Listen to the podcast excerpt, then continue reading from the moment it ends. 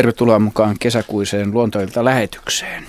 Tähän alkuun meillä ei tullutkaan mitään linnunluritusta. Tarkoitus oli laittaa Asko Hauta-ahon hienoa, juuri vastikään tehtyä talitiaispoikueen ääntelyä ja ruuan kerjuuta, mutta mä luulen, että aika monelle kuuntelijalle se ääni on kutakuinkin tuttu.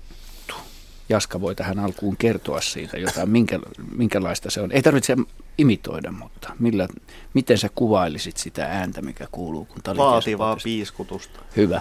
Ja täällä on Jaakko Kullberg, joka on täällä studiossa, ja sitten meillä on täällä mukana kaksi muuta herrasmiestä, tuttuja hekin, Ari Saura, kalat ja matelijat, ja Henry Väre, kasvit. Ja Juha Laaksonen ja Heikki Kinnunen ovat muualla. Minä olen Pirkka-Pekka Petelius ja vieressäni sähköistä päätettä ja ohjelmaikkunaa selaa tuottaja Asko Hauta-aho.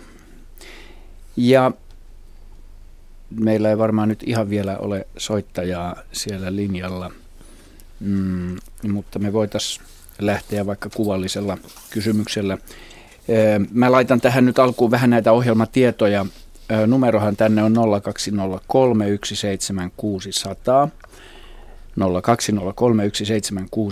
020317600, johon te, hyvät kuuntelijat, voitte soittaa ja osallistua ohjelman tekoon kyselemällä kiinnostavia kysymyksiä Suomen luonnonvarasta luontoa koskien ja kertomalla havaintoja. Lisäksi Luontoillalla on Facebook-sivut, jotka löytyvät tunnuksella Yle Luontoilta. Ja sitten sähköpostiosoite, johon voitte laittaa tähän Askolle viestiä tulemaan luonto.ilta@yle.fi, siis luonto.ilta@yle.fi. Ja Luontoillan sivut, jotka muuten ovat aika runsaat ja mielenkiintoiset, löytyvät sitten osoitteesta yle.fi/luontoilta. Ja nämä kuvalliset kysymykset siis, josta tässä nyt just otamme ensimmäisen esille, niin löytyy sieltä Radio Suomen etusivujen kautta. Tämä on hieno kuva. Tän on lähettänyt, katson tästä printtaukset, Jaakko Nikkilä Helsingistä.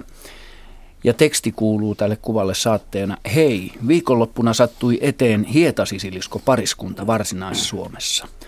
Onnistuin videoimaan pätkän liskojen puuhasteluista.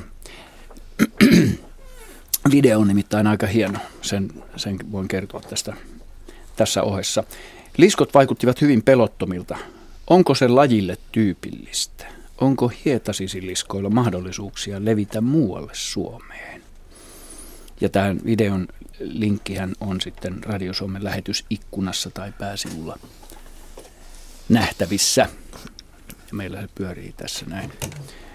Haluaako Ari valaista meitä hietasisiliskon tilanteesta? Ehkä se on hieman luottavaisemmin esimerkiksi ihmiseen suhtautuva laji kuin sisilisko.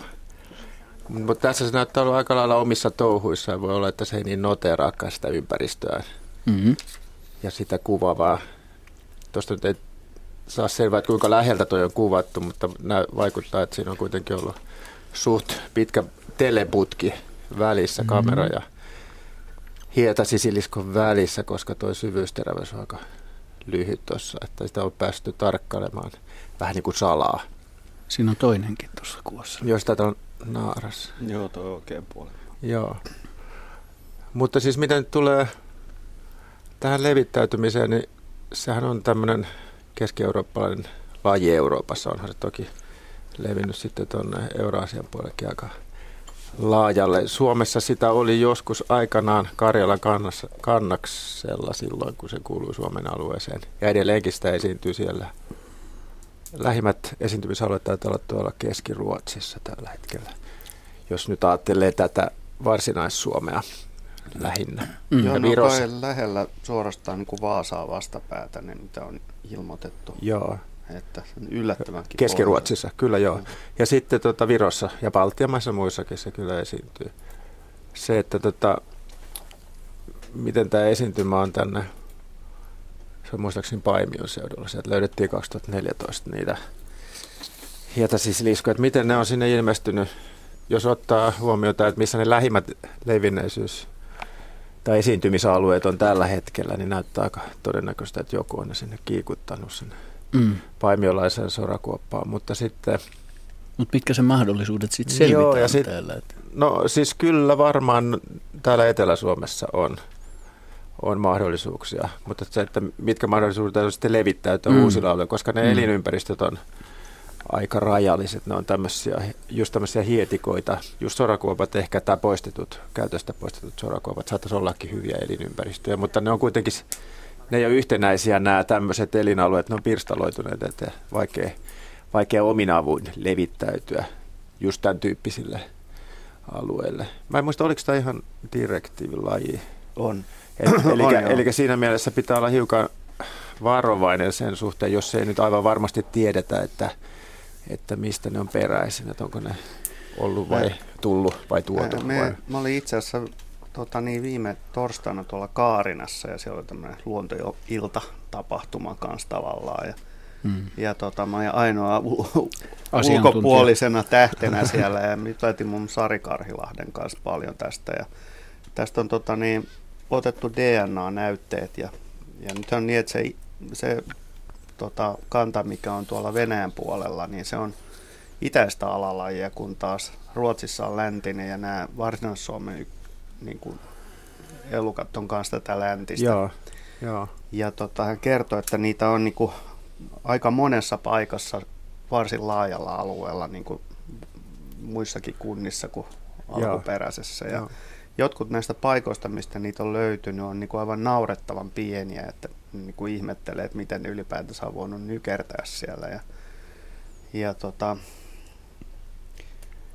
se on tosiaan, niin kuin, nythän siis siellä on tapahtunut Turun seudulla tämmöinen reptiliaanis-amfiibinen alkuräjähdys, mikä on johtanut useiden Suomelle uusien lajien löytämiseen. Ja on selvää, että joku, tai musta ainakin se tuntuu siltä, että joku on niitä sinne päästänyt tai levitellyt. Ja siltä se vähän vaikuttaa, kun innokas harrastaa.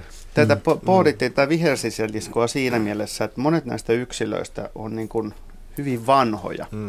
Ja monet näistä paikoista on sen olosia, että tuntuu aivan käsittämättömältä, että kuka olisi laittanut niitä niin pieniin paikkoihin.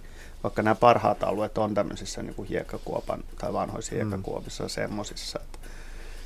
Mutta täytyy ilmeisesti olla niin kuin kriittinen molempiin suuntiin. Kyllä, mutta joka tapauksessa on kyse tämmöistä direktiivilajista, niin pitää noudattaa jonkin sortin varovaisuusperiaatetta.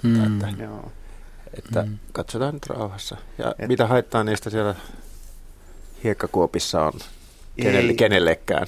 Ei varmasti ole. Ja mulla on hyönteisessä niin kuin pari tällaista aika makeata juttua, joka niin kuin, jos on vähän samanlainen keissi, jotka tiedetään, että niitä ei ole Suomeen levitetty, mutta yksi oli ruususiipisirkka, joka löytyy Säkylästä ja se on siis pääsääntöisesti naaraat on lentokyvyttömiä. Ja sitä ihmeteltiin, kun lähimmät esiintymät oli hyvin samaan tapaan ja samanlaisilla biotoopeilla kuin missä itse asiassa tämä elää, siis tämmöinen harjualueita. Aikaisemman suuremman 12 000 vuotta sitten syntyneen tämän steppi, niin kun stepit levisi salpausselkiä pitkin, niin tavallaan niin kuin sen toisessa päässä oleva esiintymä ja se oli hirveä ihmetys. Ja sitten itse asiassa myöhemmin kävi ilmi, että Ruotsissa on Suomesta ilmeisesti Yläneeltä, hyvin läheltä Säkylää, niin John Salbergin tallettamia näitä ruususiipisirkkoja. Ne on vaan ollut Ruotsin kokoelmissa. Ja meidän ruususiipisirkat taas poltettiin Turun palossa. Ja näin ollen tämä tieto ei ollut enää niin kuin voimassa. Että mielenkiintoinen juttu. Mutta jos vielä palataan tähän hietasisiliskoon, niin sillä on semmoinen erikoinen piirre verrattuna kaikkiin muihin meidän liskoihin, eli sisiliskoon ja vaskitsaan, että se munii, kun taas sisilisko ja vaskitsa, niin synnyttää poikasensa, ne kuoriutuu jo siellä emon sisällä ja semmoinen jopa toistakymmentä munaa hautaa tämä hietasisilisko naaras johonkin hiekka kinokseen, jossa se auringon lämmön vaikutuksesta sitten nämä munat hautoutuvat. Joo. No oli tämä leviämiskeino nyt mikä tahansa niin tähän loppukaneetiksi, niin mitkä te luulette, että on mahdollisuudet, jos siinä on koiras ja naaras on tuossa noin? No niin, sieltähän on näiltä alueilta löydetty myöskin nuoria yksilöitä, että no, siellä tapahtuu luontaista lisääntymistä ja kyllähän aina, jos populaatio kasvaa tiettyyn kokoon, niin siellä tulee niitä levittäytymispaineita. Ja jos sopivia ympäristöjä löytyy, niin sitä tapahtuu sitten luonnostaankin. Että en mä nyt näe sille mitään varsinaista estettä. Tietysti Suomen pitkät kylmät talvet saattaa olla este, mutta kuten tiedetään, niin ne alkaa olla historiaa tämmöiset pitkät kylmät talvet. Niin esimerkiksi, mä en pitäisi sitä kylmyyttä ongelmana. Mä pitäisin enemmänkin ongelmana sellaista niin kuin pitkiä lämpimiä kausia taas kerran, koska silloin alkaa energiaa menee ja silloin taas ei ole ruokaa tarjolla. Niin aivan. Aunuksessa on myös tätä niin kuin hyvin lähellä Suomen rajaa sinne ihan niin kuin salmen pitäjän niin kuin suuntaan. Se on paljon pohjoisempana kuin mitä nämä mestat. Että. Joo, niin nimenomaan tämmöinen säännöllisempi kesä-talvirytmi on edullisempi kuin tämmöinen, kun ei oikein tiedä, onko kesä vai talvi. Niin myös kasvien kannalta. Mutta Turun suunnalla on itse asiassa aika hyvä niin ilmastollinen ja topografia, jos ajatellaan niin verrattuna esimerkiksi tähän Helsingin seutuun, niin Turussa on niin kuin hyvin semmoinen saaristomainen, se mantereellakin se niin kuin eri elinympäristöä, diversiteetti, ja se auttaa tämmöinen.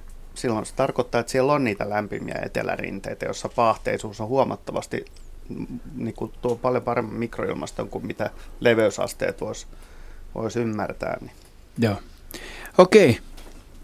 Laaja selvitys ja vastaus tuli tähän ja pohdiskelua herättäviin kuviin. Kiitämme Jaakko Nikkilää.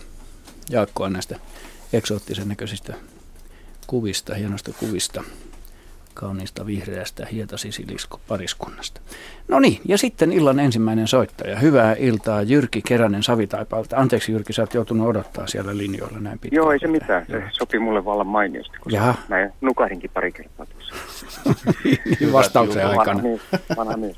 Joo. Niin. Kysymykseni oli seuraava, kun tässä rouva pyysi syömään noita pakastemustikoita pakastimesta pois seuraavaa. Niin mennään asiaan. Ole hyvä. Niin,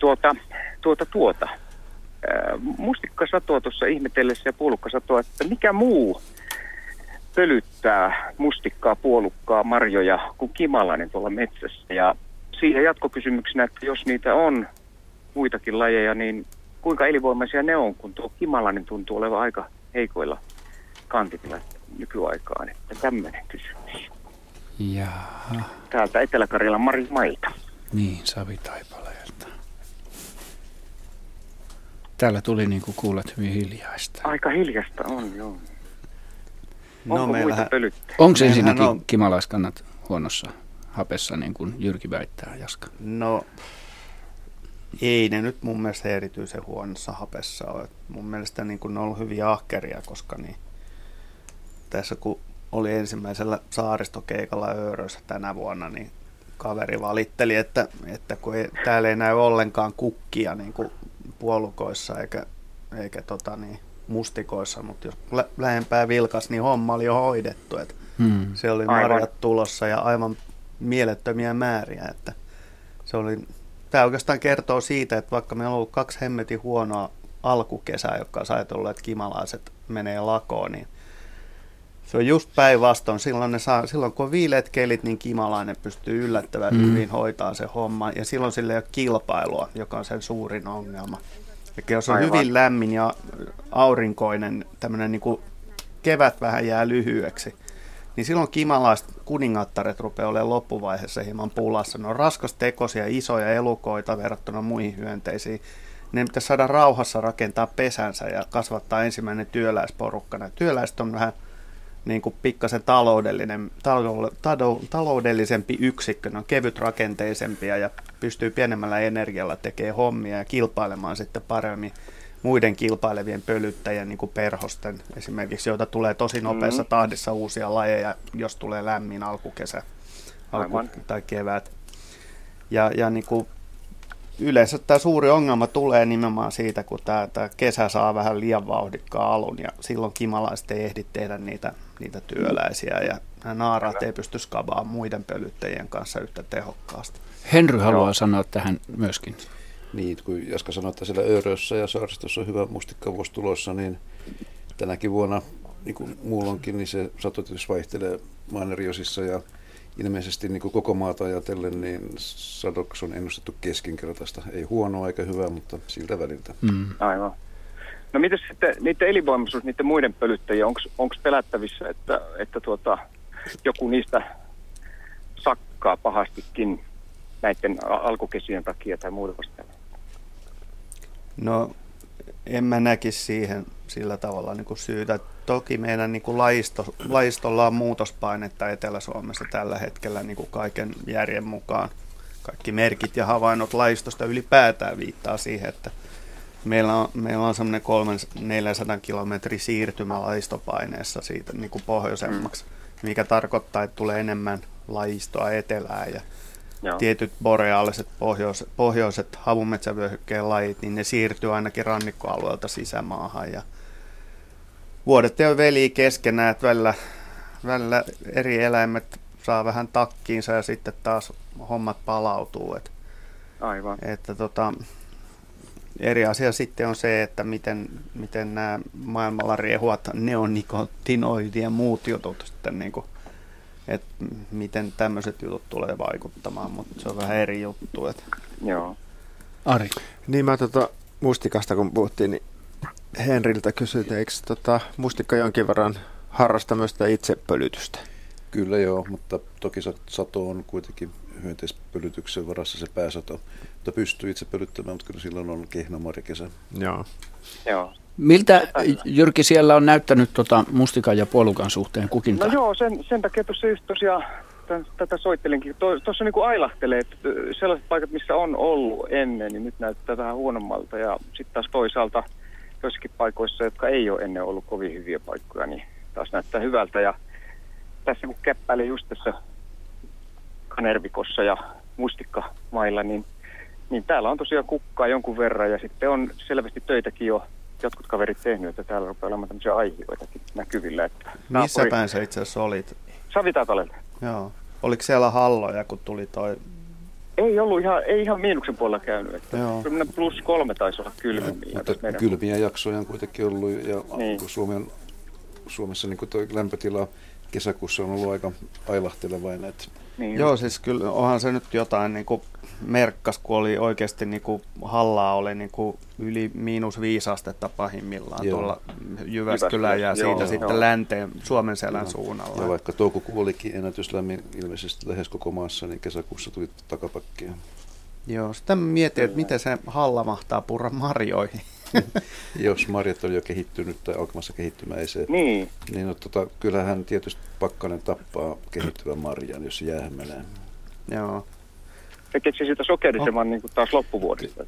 Joo, kyllä jos mennään ihan oikeasti loppuvuoteen sinne elokuun alkuun, tai no siis mustikan kannalta loppuvuoteen, niin elokuun alkuun syyskuussa pieni pakkanen tekee hyvää, mutta ei se kova pakkanen siinäkään auta, että kyllä se rutistuu, kutistuu pois. Joo, no hyvä. Joo. Kiitoksia. Tuossa saa nyt naapuri Anneli mummo rauhassa sitten nukkua yönsä. Mustikoita ja puolukoita varmaan tulee. Joo. Kiitoksia. Me lupaamme sen. Kiitoksia. Mä tulen syömään sitten piirakkaa. Peukkua. Kiitti. Moikka. Hyvää kesää. Moi. Moi. Moi. Jaska. Mä tuohon sanoisin, että tosiaan taas tällä topografialla on merkitystä aika paljonkin juuri tässä tämmöisessä tapauksessa. Siellä missä on vähän pinnan muotoa ja vaihtelua, niin okei, montussa voi olla kylmä ja sieltä ne voi mennä, mutta rinteellä sitten lämpö säilyy. Joo, aurinkoista etelärinteet tämmöisinä kylminä öinä hyviä. Joo. Okei, tällä tavalla. Kiitämme Jyrkiä soitosta ja seuraava soittaja on linjoilla. Mahtaako enää olla? Raimo Sinivaara. Ei ole. Okei, no niin. Sitten, nyt on taas linjalla. Okei. Kuunnellaan sitten. Hyvää iltaa. Onko Raimo? Joo, Raimo Sinivaara tässä. Hei. Terve. Lähetitkö meille mailia aikaisemmin? Lähetin kuvia. Ja tapaus on semmoinen, että mä soitin vajaa pari vuotta sitten. Meillä on mökki tuolla Puumalassa Saimaan rannalla. Ja on kiinnostanut, kun meillä on semmoinen kivikasa siinä rannassa, mihin on tehty lastenlapsille uimarantaa, niin sitä järven pohjasta kasattu kiviä rantaan. Ja siinä on vuoron perään ollut kyitä ja rantakäärmeitä tässä kasassa. Joo. Ja silloin vajaa pari vuotta sitten mä kysyin näiden yhtä aikaa siinä sitten, että kun nyt on vuoropäivinä ollut, mutta ei ollut aiemmin nähty molempia yhtä aikaa. Mutta tänä keväänä, tai niin kuin, no tasan kuukausi sitten, niin oli useampana päivänä molemmat lötkötteli pari metriä etäisyydellä toisistaan. Ja kuitenkin sitten meni useampi päivä siinä eteenpäin, niin sen jälkeen kyytä ei ole näkynyt. Mahtaako tämä rantakäärmä ajaa sen pois siitä alueelta, vai onko se vaan lähtenyt sitten jonnekin vähän ruokailemaan, että nyt mä oltu viikko pois sieltä mökiltä, ettei päästy tarkastamaan tilannetta. Joo, nyt me saatiin nämä sun kuvat auki tähän näin. Joo. Myöskin. Hyvä kysymys. Ari miettii kuumeisesti ja muutkin. Joo. No siis jos... Siis ei nyt varmaan ihan kylkikyljessä kuitenkaan mielellään oleile. Ei ne ihan kylkikyljessä, mutta alle 2 metrin etäisyydellä toisistaan. Joo, mä luulen, että siinä ei olla niin sanotusti häirintä etäisyydellä, jos ollaan noin 2 metrin päässä toisistaan, että ne ei juurikaan varmaan reagoi toisissaan. Mutta ei nyt varmaan rupea veljeilemään ja kaulailemaan siellä nämä eri lajit keskenään. Et niillä on kuitenkin jokaisella...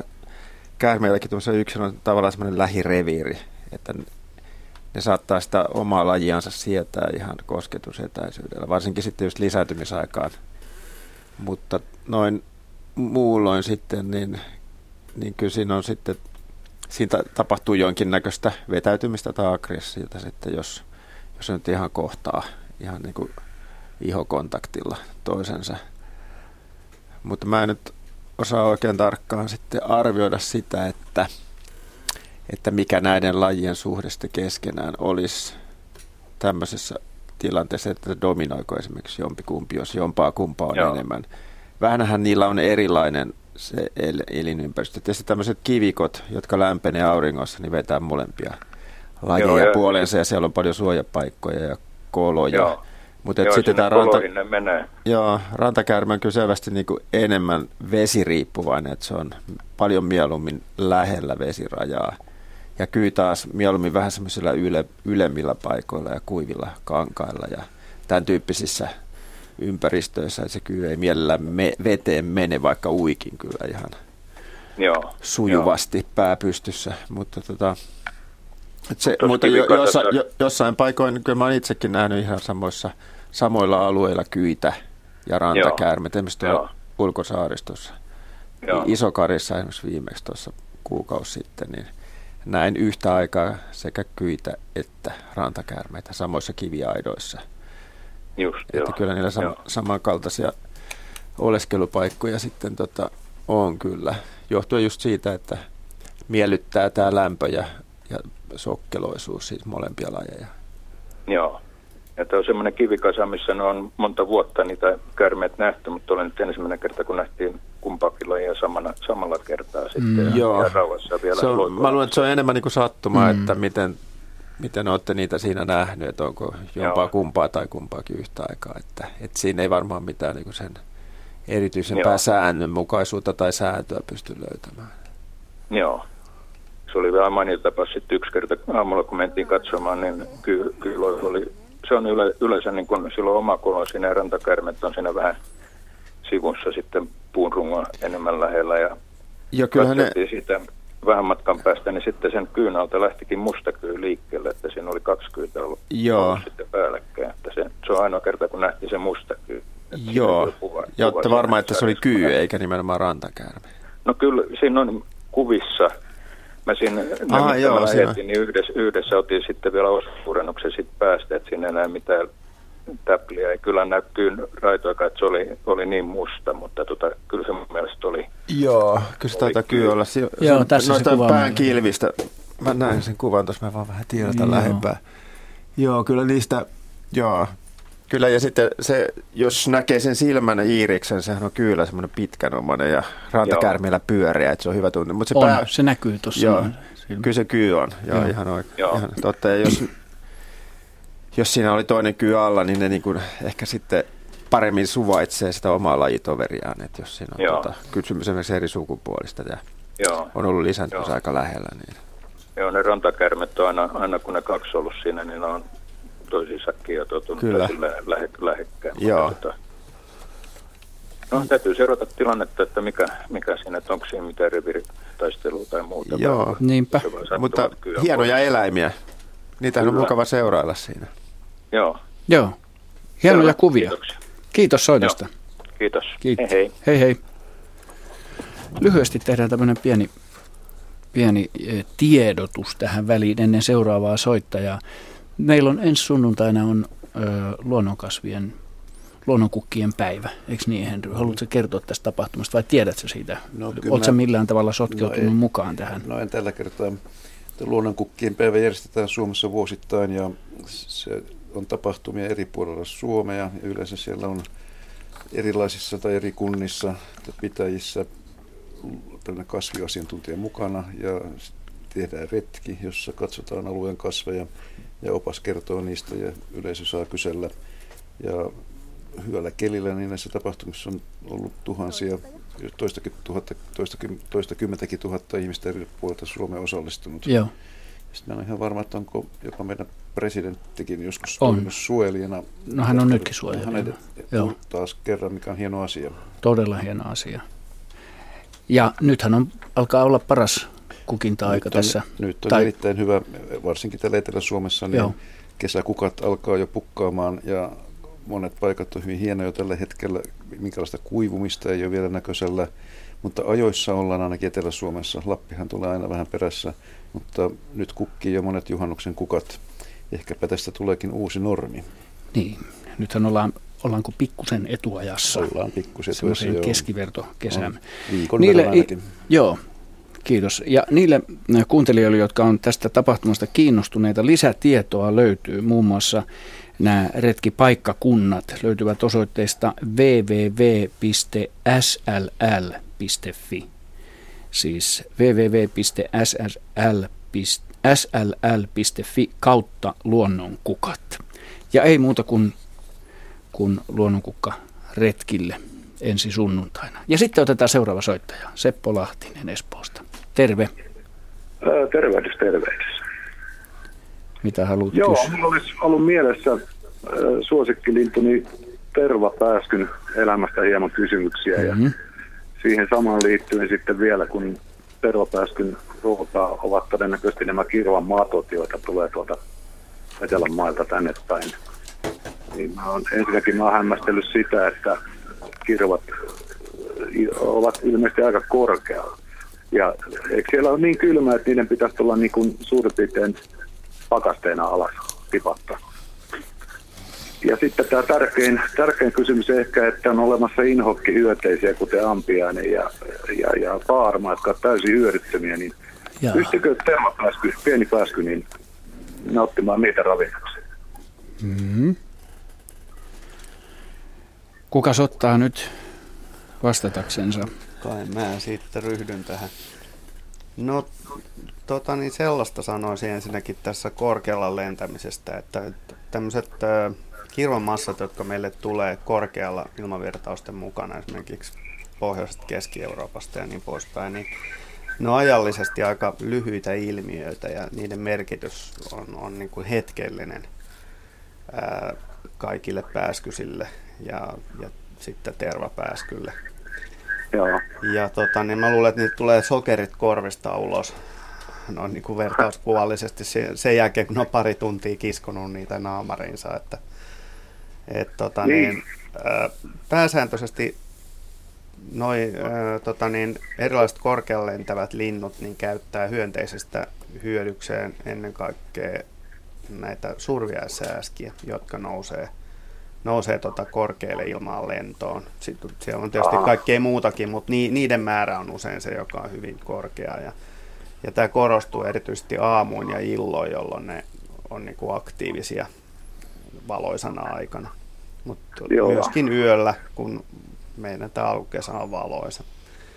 Joo, tämähän on mielenkiintoinen, että tämä pääskynen, niin mä tästä parvekkeelta heitä tapaan seurata, niin niin välillähän niitä ei näy ollenkaan, ne lentää niin korkealla joku vuorokauden aika ja sitten ne taas tipahtelee suurin piirtein tähän 4. kerroksen tasolle ja ovat kyllä todella taitavia kääntyjiä nimittäin. Tuossa kun tuijottaa, ottaa no lasit edestä ja tuijottaa ja katselee, niin voi tulla noin sentin päähän nenästä, kun se tuntee sen vilauksen vaan ja ilmavirran iholla, kun se menee ohi. Joo, ne on aika taitavia. Ne näkee matkan päästä jo, että missä on niinku vähän isompaa settiä. Hornetin kojettaulu niillä on, että kuitenkin niin lähelle uskaltavat lentää ja siitä vasta kääntyvät. No, niillä on varmaan hyvää dataa siitä, että sun näköiset tyypit ei ole koskaan napannut niitä lennosta kiinni, ettei tarvitse suuremmin välittää, että jos sä nyt kauheasti huido. Monilla varsinkin lentävillä linnuilla on hyvin kehittyneet ja suuret pikkuaivot. Ne on paljon suuremmat suhteessa kuin mitä varsinaiset itse asiassa, mikä meillä taas on suuri, niin kuin vanhat isot aivot. Ja nämä pikkuaivot on nimenomaan tämä, joka niin kuin ohjaa tämmöisiä liikkumista ja nopeaa reagointia ja tällaisia juttuja. Kuten näkyy, ne toimii aika tehokkaasti, kun niissä on tarpeeksi koko ajan. Jos ihminen saisi joku masinan käyttäytymään läheskään tuolla tavalla, niin se olisi se ylivoimainen hävittäjä sitten keksittiin. Mm. Joo, no. Niinpä.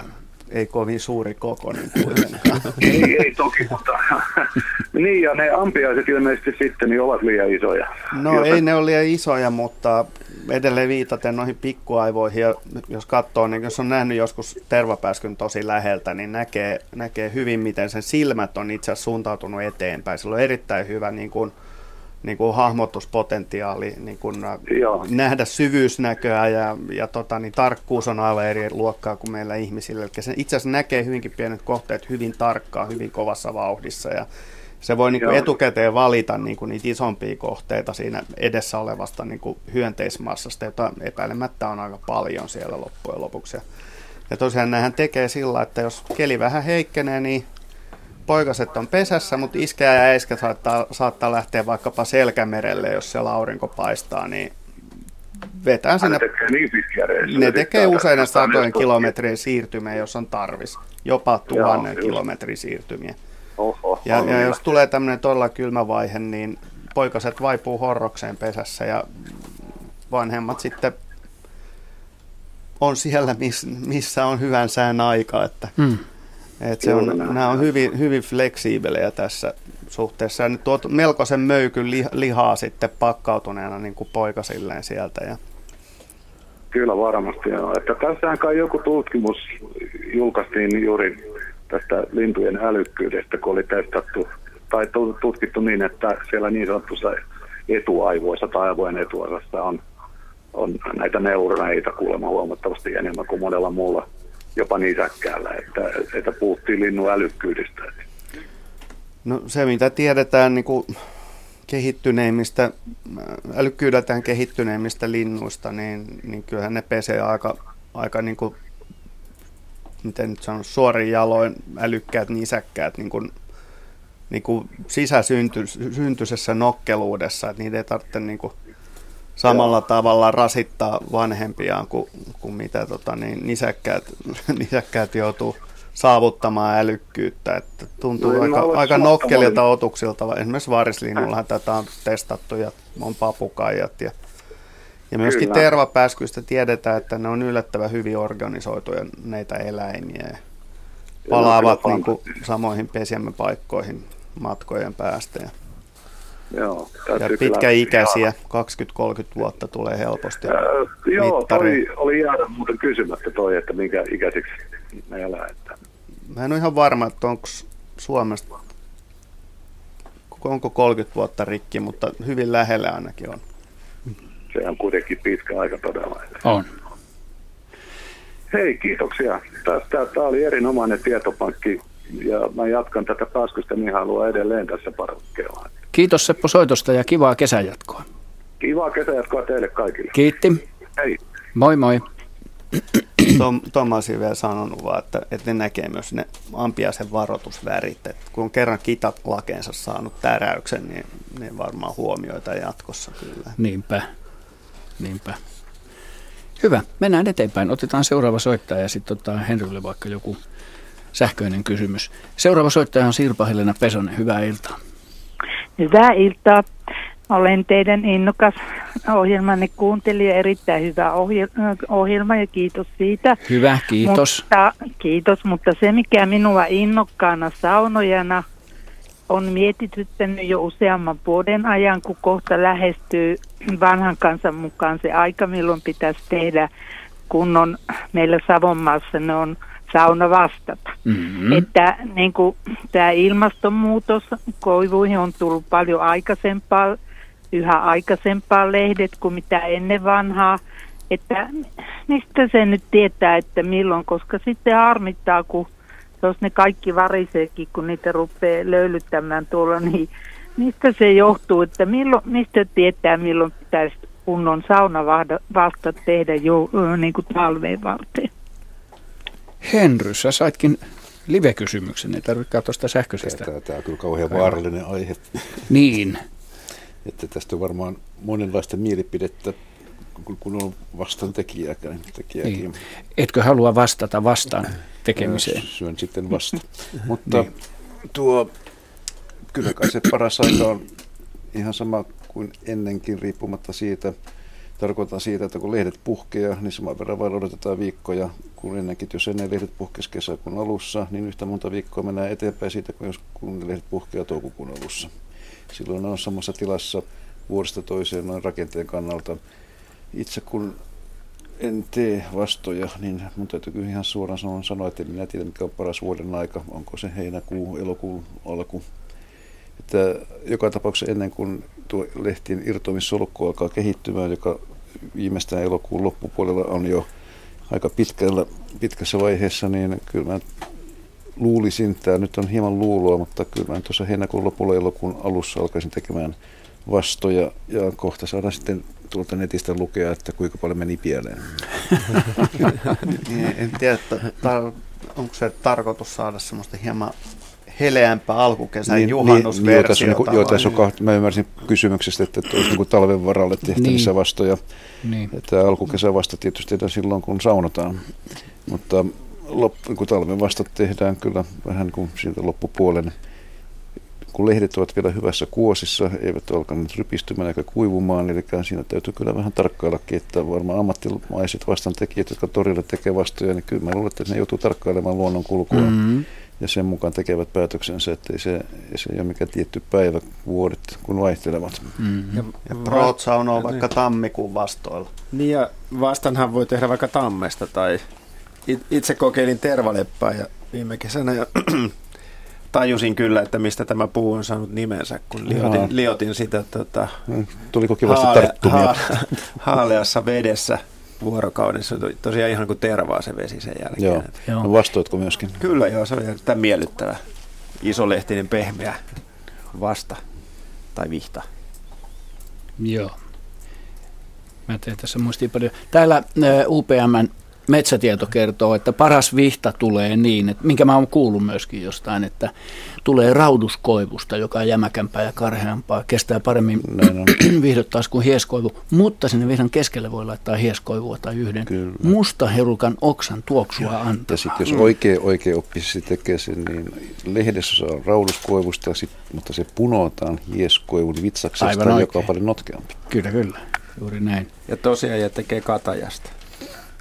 Niin. Ja sitten oli kuulta Venäjällä myöskin nokkosia on käytetty. Niin, ja tosi saunoja, niin kuin Jaska sanoi, niin siinä ei tarvitse lehtiä olla ollenkaan vastassa. Mutta sidotaan piikkilangalla kiinni. Joo. Oliko tässä nyt minkäännäköistä asiaa tässä vastauksessa? Mä pelkään pahoin, että ei.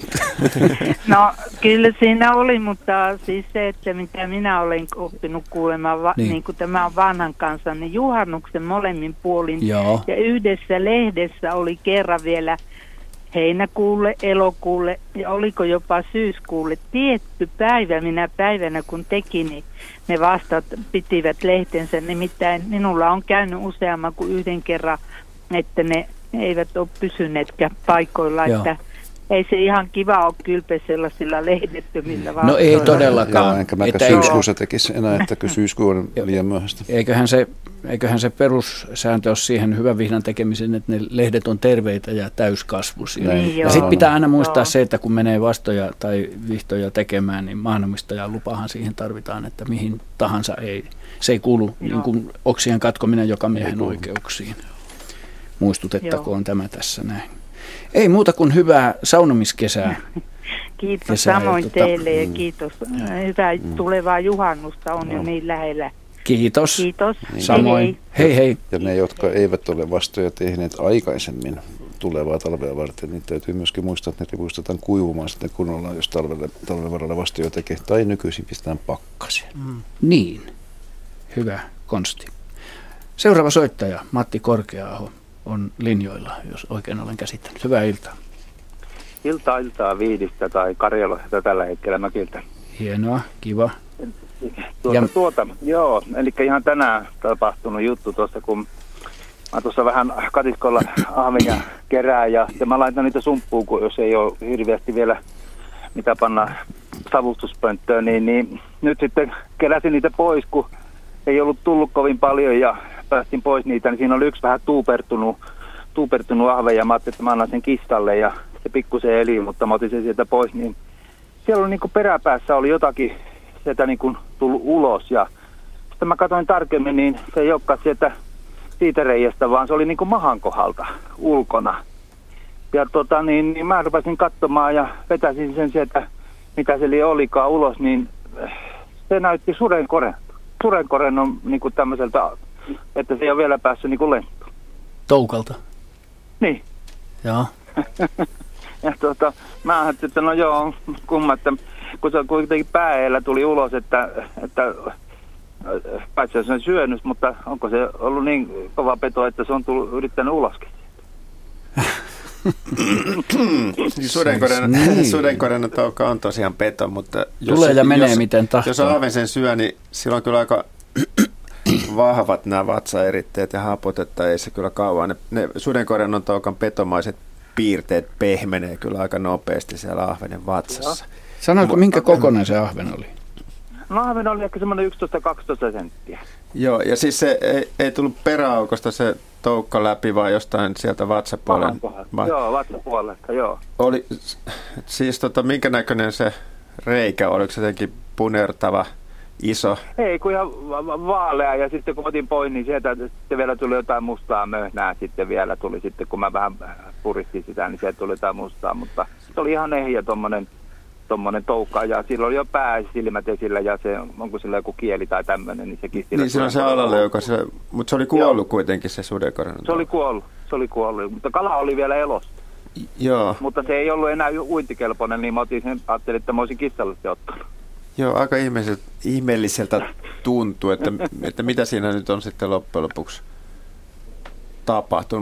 tapahtunut. Mutta se toukka oli kuitenkin eloton. Toukka oli eloton ja se oli semmoinen ruskea olo, koko ruskea. Minkä kokoinen se oli se? Toukka oli varmaan joku semmoinen 2,5 senttiä. Joo, se täytyy olla sitten niin iso joku sudenkorennan toukka.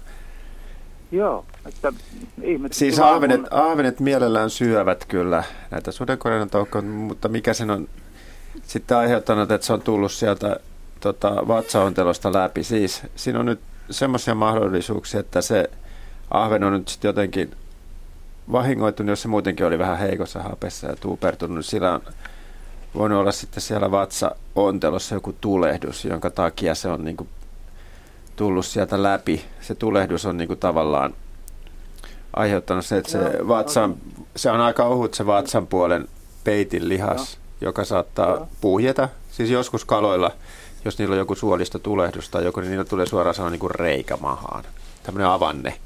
Joo, ja se voisi olla niin kuin yksi selitys siihen, että sitten mutta jos se oli suht kokonainen vielä se sudenkorennan toukka, niin siitä ei ole pitkä aika, kun se on sen syönyt. Ja mutta että sitten tämä olisi niinku yksi tämmöinen aika looginen selitys. Voisiko se olla, että se vatsa on vaurioitunut ja vatsahapat on valunut lihaston puolelle? Joo, siinä tapahtuu tämmöistä autolyysiä myöskin sitten, että jos siinä tapahtuu, jos tulee tulehdus ja se oma se suolistoverenkierto ja paranemisprosessi ei lähde käyntiin, niin se saattaa todellakin syöpyä ihan reikä. Kaloilla se on aika yleistä. Se saattaa tulla ulkoapäin johonkin selkälihakseen tai johonkin joku aika pahankin näköinen reikä tämmöisen tulehdusreaktion takia. Mutta tässä on epäilen, että tämmöinen on tapahtunut, koska ei se nyt muuten ole sinne vatsaonteloon se suden kodennon toukkaryöminen. Huomaa vaan, että voi onkin kun panna isonkin manoon, kun noin se oli kohtuu kokoinen vielä ja kohtuu pieni ahve, niin no, kyllä, näköjään käy kiinni. Kyllä ahvenkin pystyy niin kuin yllättävän isoja ravintokappaleita nielemään, että se ei sinänsä semmoinen tuuman mittainen suden kodennon toukka, niin tuommoinen 15-senttisellä ahvenilla on mikään ongelma niellä. No niin, kyllä, siitä selviää aika hyvinkin. Sillä on aika iso suu ja iso nielu, kyllä. Joo, kyllä. Tässä kun nyt satun lomapäivää viettämään ja mulla olisi yksi lintuaiheinen kysymys, sekin sattu tänään, niin voisiko tältä lintumieheltä sieltä kysyä? No jos meiltä kaikilta lintumiehiltä nopeasti kysyt, meillä tulee kohta merisää tässä. Me kuunnellaan kysymys ja vastaillaan sitten siihen niin, tahtiin, kun ehditään. Joo, mulla on ollut tuossa toinen toi laituri ja sinne on västäräkki pesinyt. Mm-hmm. Ja mä purin sen nyt, niin siellä oli 3 kuollutta. Mä luulin, että ne on selvinnyt, niin 3 kuollutta västäräkkiä. Ja nyt mä otin sen pois, niin nyt tuohon ilmestyi nyt kuitenkin västäräkkipariskunta, jolla oli 2 tai 3 pentua tai poikasta ja ruokki niitä tuossa sitten kuitenkin. Niin onko kysymys kenties samasta lintuemoista? Siellä on vaan 3 jostain syystä kuollut. Kiitos kysymyksestä. Me jäädään vastaamaan tänne. Se, mikä ehditään. Mitä sanoo Jaska tähän? Mikä ettei. Tuossahan oli aikaisemmissa keskustelussa kävi ilmi, niin oli aika chillyt yöt aikaisemmin. Et se voi hyvin olla, että siinä on hyytynyt nämä osa poikasista niin siinä vaiheessa, ja varsinkin jos niitä on vain pari jäljellä, niin ihan mahdollista, että juuri näin on tapahtunut. Ja hyvin todennäköisestikin luulisi. Kuulostaa aika loogiselta. Nyt hyvät Radio Suomen kuuntelijat ja Luontoillan kuuntelijat, me pidetään noin 5 minuutin mittainen tauko ja kuunnellaan merisäätä, ja sen jälkeen palataan takaisin Luontoillan pariin. Ja tervetuloa 4 minuutin ajaksi mukaan Luontoiltaan. Otetaan tähän heti kommentti, joka on tullut Harjavallasta. Jaakko Heinonen kirjoittaa tähän vihtojen säilymisestä, että vihdan säilymiseen ei vaikuta keräysaika, vaan se vihta pitää säilyttää auringolta suojassa. Tähän on loputon vyyhti, jos me lähdetään näitä kansan uskomuksia. Sitten myöskin on näitä täydenkuun versioita ja puolenkuun versioita, että milloin ne pitää poimia, mutta ei mennä siihen. Me ehditään tähän yksi tämmöinen kysymys ottaa ainakin ja katsotaan sitten, mitä ehditään taas vastata, Henry. Miksi haapa avaa keväisin lehtensä 2-3 viikkoa myöhemmin kuin esimerkiksi koivu ja tuomi? Kasvupaikka ei omien havaintojeni mukaan vaikuta, vaan yhtä myöhään lehdet tulevat pellonreunan eteläpuoleisiin puihin kuin varjoisessa paikassa kasvaviin haapoihin. Ja sama viive näkyy mielestäni syksyisin. Muiden puulajien ollessa jo ruskanvereissä haavanlehdet ovat vielä kesäisen vihreät. Ja kysymys, miksi vanhat puut tulevat lehteen 1–1,5 viikkoa myöhemmin kuin nuoret lajikumppaninsa? Näin kirjoittaa siis anonyymi. Yleensä kaikilla kasveilla, jotka tulee lehteen myöhemmin, niin kyse on mekanismista, jolla suojaudutaan hallaa vastaan. Saarnihan tässä on ehkä se kaikkein hitain reagoimaan kesän tuloon, että se on se hieno helma puulajeista. Mutta kyseessä on kyseisen puulajin sopeuma myöhäiseen kesän tuloon. Ei kannata löydä lehtiä peliin, jos ne on hallan arkoja. Se on siis saarnion tammejakin myöhäisempi. Saarnion tammejakin myöhäisempi. Ja se, että tuleeko eri-ikäiset haavat lehteen eri aikaan, niin se tuskin on ihan mikään yleispätevä sääntö. Luulen kyllä, että pääsääntöisesti ne tulee useimmilla alueilla samaan aikaan. Se, mikä tämmöisen havainnon voi selittää, on se, että haavat muodostuu usein klooneista, eli yhdellä alueella kasvaa samaa yksilöä useina puina, nuorina tai vanhoina, ja tällöin yksilöiden välinen ero voi selittää sen, että nuori klooni tässä tapauksessa oliko se niin päin, että se tuli aikaisemmin lehteen, siinä on lajin sisäistä muuntelua, ja vanhat tulee sitten vähän perästä, joka on toista kloonia, mitä ilmeisemmin kuitenkin. Hyvä, nyt kun vauhtiin pääsit ja meillä on tässä puolitoista minuuttia, runsas minuuttia aikaa, niin nopea vastaus Päivi Parosen kysymykseen, onko vaaleanpunainen tuomi, siis kukilta on vaaleanpunainen, miten yleinen? Kasvoi Pienenjoen lähellä Pajukossa, tien vierellä Pohjois-Kouvolassa, Saaranmaalla. Harvinainen on. Jaha. Ei vastaan. Se on oikeasti harvinainen, mutta niitä on löydetty hieman sieltä täältä Suomea. Ja sen punaisen värin intensiteetti vaihtelee silloin näissä punaisissa yksilöissä. Ja kaikkein koristeellisempia niistä on otettu myöskin viljelyyn. Ja niitä voi ostaa vaikkapa nimellä rusotuomi. Jaha. Eli niitä on kyllä olemassa punaisia ja vaaleanpunaisia yksilöitä. Ja se muuntelu on varmaan väriselyn laidasta laitaan, mutta harvinaisia kaikki. Menee muuten heti hankintaan. No niin, hyvät Radio Suomen ja Luontoillan kuuntelijat, meillä tulee tässä kello 19 uutiset kohta ja muistutan, että numero, johon voitte soittaa ja kysyä meiltä on 020317600 ja ahkerasti ei muuta kuin kännykkää esiin kaivamaan ja uutista ja urheilun jälkeen meille soittamaan. Täällä on ammattitaitoiset vastaajat. Kiitos. Ole hyvä. Yle. Radio Suomi.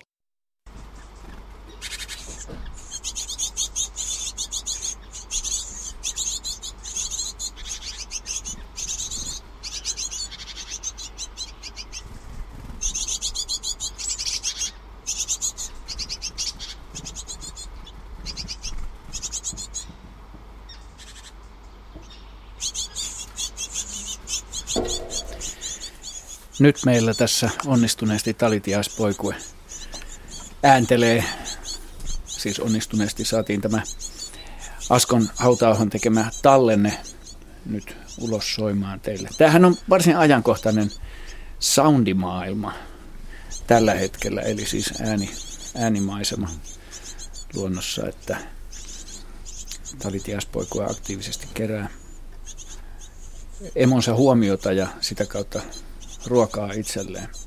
Tuossa puhuttiin äsken, soittaja kysyi noista västäräkkipesueesta, että osa oli jäänyt pesään, laiturin alla olevaan pesään ja osa oli lennossa. Että eihän se nyt ole millään tavalla poikkeuksellista, että osa poikuista ei pääsekään lentokuntoon. Se melkeinpä oikeastaan voisi sanoa, että se on aika tavanomasta lintumaailmassa. Että se riippuu niin paljon siitä ravintotilanteesta. Montaks tiaispoikuetta talitiainen tekee, Jaska? Tämä on provosoiva kysymys. Ja sillä tavalla 2 varmaan tulee normaalikesänä aika helposti, mutta en mä nyt varsinaisesti ihmettelisi, vaikka menisi 3. Välillähän meillä on ollut tiaisissa semmoisia aika erikoisia. Muistaakseni varsinkin kuusitiaisella on tämmöisiä tapauksia. Poikaset huutelee pesässä vielä niin kuin syyskuulla ja viimeiset on pomppinut lokakuulla pois. Että kyllä se luonto on ihmeellinen. Eikö se ole vähän niin, että lintu pyrkii pesimään niin kauan kuin olosuhteet on otolliset? Riippuu lajista tietenkin, mutta periaatteessa varsinkin semmoisissa tapauksissa, kun eka poikue menee sananmukaisesti harakoille tällekin mulle varislinnulle, tai munille.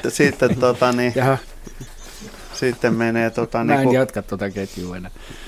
Sitten lähdetään yrittää seuraavaa, että pikkulinnut, jos kelit on vaan hyvät, niin kyllä ne pystyy aika nopeastikin korjaamaan ja rastaat myös niin menetetyn poikueen, mutta sitten niin kuin tuommoisilla isommilla elukoilla, niin se voi olla aika haasteellista tehdä sitten uutta, esimerkiksi haahkalla vaikkapa, joka ei todellakaan pikkulintu enää missään sanan muodossa. Niin. Mutta nämä nyt on tämmöisiä, että niin kauan kun on safkaa, niin ne pysyy aika hyvässä kuosissa. Mutta samalla tavalla sitten, niin kun jos niin kun tulee tämmöinen kylmä jakso, niin heikommasta päästä alkaa poikaset passivoitua pesässä. Ne, jotka pysyy pisimpään aktiivisena, ne saa ne safkat ja aika nopeasti ne kupsahtaa, ne jotka sitten jää sinne nurkkaan kyhjöttään. Se on sitä luonnon valintaa. Tuossa oli myöskin soittaja, joka kertoi linnun älystä. Meillä on Sinikka Kokkolasta kirjoittanut tämmöisen viestin. Olette varmaan kuulleet sanonnan vähän väheksyvän sanonnan "sinulla on linnun aivot", kyseenalaistan tämän. Tänään 16. toukokuuta hän on laittanut tämän. Näin parvekkeeltani lintuja, niitä on yleensä pihalla paljon. Aamulla oli varis, harakka ja naakka pääosissa. Alakerran naapuri heitteli ilmeisesti keksejä pihalle noin 3 sentin kokonaisina niille. Varis ajoi harakan ja naakan pihalla olevaan pihlajaan ja otti ensin nokkaansa yhden keksin ja hyppi sitten noin metrin päässä olevan keksin luo ja laski nokassaan olevan keksin sen päälle ja nappasi molemmat mukaansa ja hyppeli vielä 0,5 metrin päässä olevan keksin luo ja laski 2 keksiä sen päälle. 3 keksiä nokassaan se lennähti pois. Harakka katseli pihlajasta pääkallellaan variksen touhuja ja teki saman tempun tarkalleen samoin. Keksit loppu ja naakka jäi ilman. Onko ihan totta, että linnun aivot on noin fiksut? Nyt ei tarvitse enää loukkaantua, vaikka haukutaan linnunaivoiseksi brunetiksi blondiennolle. Hyvä ohjelma teillä. Niin, tähän voisi todeta sen, että nisäkkäät ja matelijat ovat yhtä vanhoja melkeinpä. Tai siis niin kuin tämä lintuihin johtanut dinosaurusten ryhmä, niin ne on tavallaan yhtä vanhoja elämänmuotoja tällä planeetalla, ja me päästiin valtaan vasta siinä vaiheessa, kun dinosaurukset sai 65 miljoonaa vuotta sitten niin meteoriitista tai 2, että sieltä se kumpuaa. Sieltä se kumpuaa, joo. Okei, kiitos Sinikalle kysymyksestä. Meillä on tuttu soittaja, näin voidaan hyvällä syyllä sanoa, seuraavana mukana ohjelmassa. Porin suunnalta meille soittaa Hannes Tiira. Terve, Hannes. Terve. Ja linnuilla jatketaan. Hyvä. Näillä älykkäillä linnuilla. Hyvä. Nimittäin, oletteko te käyneet tänä vuonna paljon noilla yölaulaja retkillä? Mä arvasin, Hannes, että tämä menee nyt näin päin, että sä annat vastaukset, sä kysyt meiltä ja annat myöskin vastaukset. Mä en varsinaisesti ole ehtinyt vielä käydä yölaulajan retkellä, siis varsinaisella retkellä. Olen ollut töiden puolesta niin myöhäisiä iltoja kuvauksissa esimerkiksi, että mä olen jatkanut siitä pienellä kävelyretkellä. Ja sillä tavalla voin sanoa, että olen käynyt yölaulajia kuulemassa. Vieläpä tuolla Ravioen suunnalla kaakkoisessa Suomessa. Joo. Hyvä lintupaikka. Erinomaisen hyvä. Oliko viiriäisiä? Ei ollut viiriäistä. Ruisrääkkää oli. Sitten oli viitakerttusia, oli äänessä. Tämä viitakerttunen ei yllätä mua millään tavalla, koska nyt on ihan selvä tämmöinen suuntaus, että viitakerttunen runsastuu ihan joka puolella Suomea. Kyllä, niitä on enemmän kuin luhtakerttusia äänessä. Nimenomaan, ja sitten taas luhtakerttusen osalta niin kuin kannan kovaa huolta. Se on ollut esimerkiksi täällä Porin seudulla nyt ihan siis suoraan sanoen tiukassa, että edes yksi laulava koiras olisi. Kyllä, yhden olen kuullut Helsingissä, Synäprofun puistossa tänä kesänä. Ja tähän liittyisi nyt se kysymyksenikin, että siellä nyt ei Juha Laaksosta ole paikalla, mutta kyllä te sen verran omia lintumiehiä olette kaikkikin, että tätä niin kuin pyytäisin vähän. Luhtakerttunen muuta Afrikkaa. Joo, Afrikkaanhan se muuttaa ja viitakerttu taas tuonne Kaakkois-Aasiaan. Mutta onko tässä jotakin niin kuin mulle tulee vähän semmoinen fiilis, että kumpikaan laji ei ole varsinaisesti onnistunut pesinnöissään mitenkään erinomaisen hyvin viime vuosina, mutta toi viitakerttusen päämuutto tai niin kuin pesintäsuuntahan on tietysti Kaakko, meidän kaakkoispuolella. Ja muistaakseni niin kuin Venäjän puolella ei ollut näitä vastaavia ongelmia 2 viime kesänä, eli siellä on voinut pesinnät onnistua hyvinkin mainiosti. Ja sitten niin, jos meitä nuoriso onkin puuttunut parilta viime vuodelta, niin rajan takaa sitä riittää tännekin. Niin. Luhtakerttosella taas väheneminen on varmaan hieman eri syystä. Se ei ole ehkä näin suhdanneherkkä tapaus kuin tämä viitakerttunen. Mä olisin huolissani muuttomatkalla tapahtuneista niin menetyksistä. Ja, niin, että se kai menee Egyptin läpi ja sitä rataa, että se on pelkkää tuskaa ymmärtääkseni.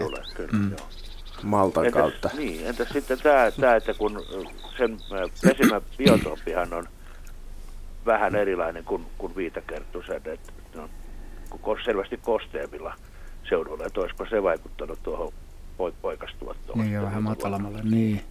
Joo, vaikea sanoa, koska ei tosta, mä en ole kuullut ainakaan mitään tutkimusta, että näissä biotoopeissa olisi tapahtunut mitään radikaalia muutosta. Ei, mutta jos ajatellaan lämpötiloja, niin tietysti niin kuin kaksi viimeistä alkukesää on varmaan ollut tämmöisillä veden lähellä tai kosteella rantaniityllä niin suhteessa viileämpiä kuin vaikka mäkisessä maastossa.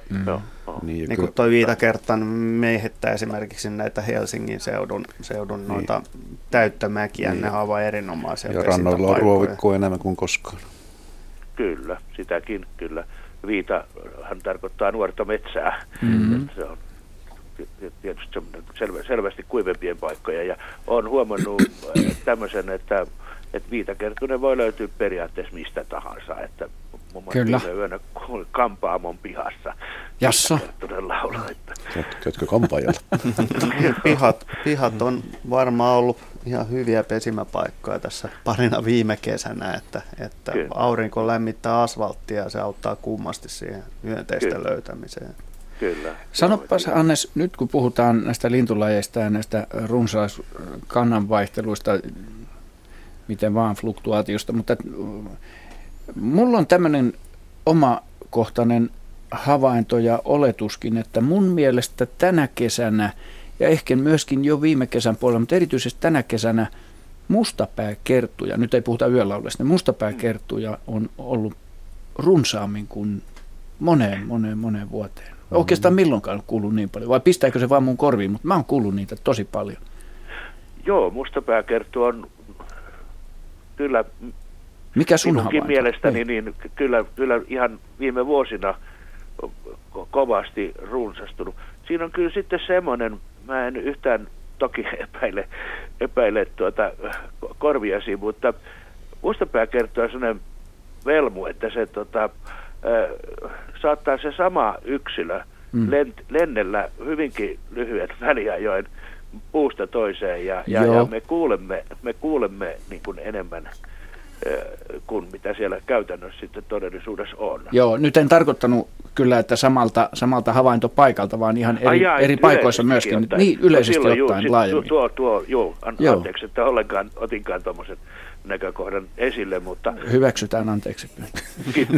Mutta kuitenkin niin kun mä vietän varsin niin kun liikkuvaista työelämää, niin eri puolilla Etelä-Suomea olen kuullut niin kun useissa paikoissa. Se havainto pannaan merkille ja kyllä niin kuin korreloi minun havaintojeni kanssa tosi sillä tavalla, että jo useampana vuonna niin niitä on ollut ilahduttava runsaasti. Joo, kyllä. Kaunislauluisia. Kyllähän se meillä on varsin myöhään tänne Suomeen levinnyt pesimälintuja. Ja jos nyt taas puhutaan tämä huonekasvi-ilmiöstä, niin tämä on odotettavissa, että määrä kasvaa ja laji levittäytyy pohjoisemmaksi koko ajan. Ja lisäksi niin kuin nythän on ollut siinä mielessä niin kuin edullisia vuosia, että kun mustapääkertulla tiedetään se, että sen muuttosuunnat ja talvehtimisalueet, niin niissä on geneettinen niin kuin elementti, joka ohjaa sitä.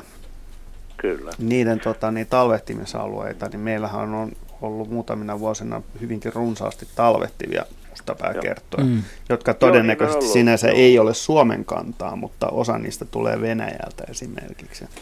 Joo, niin se on sielläkin levinnyt pohjoisemmaksi. Jaska, jättäisin kuitenkin ehkä tämän runsaasti sanan pois, että talvehtivia on ollut kyllä, mutta ei mitenkään niin kuin... No joo, mä ajattelen, kun mäkin olen aloittanut 70-luvulla, niin mustapääkerttu on aika rari talvinen. Nyt niitä on kuitenkin Suomessa ollut parempina vuosina kuitenkin, sanoisin, että 3-numeroinen määrä ainakin on havaittuja. Niin Porissa se on melkoinen. Oli viime talvena 3.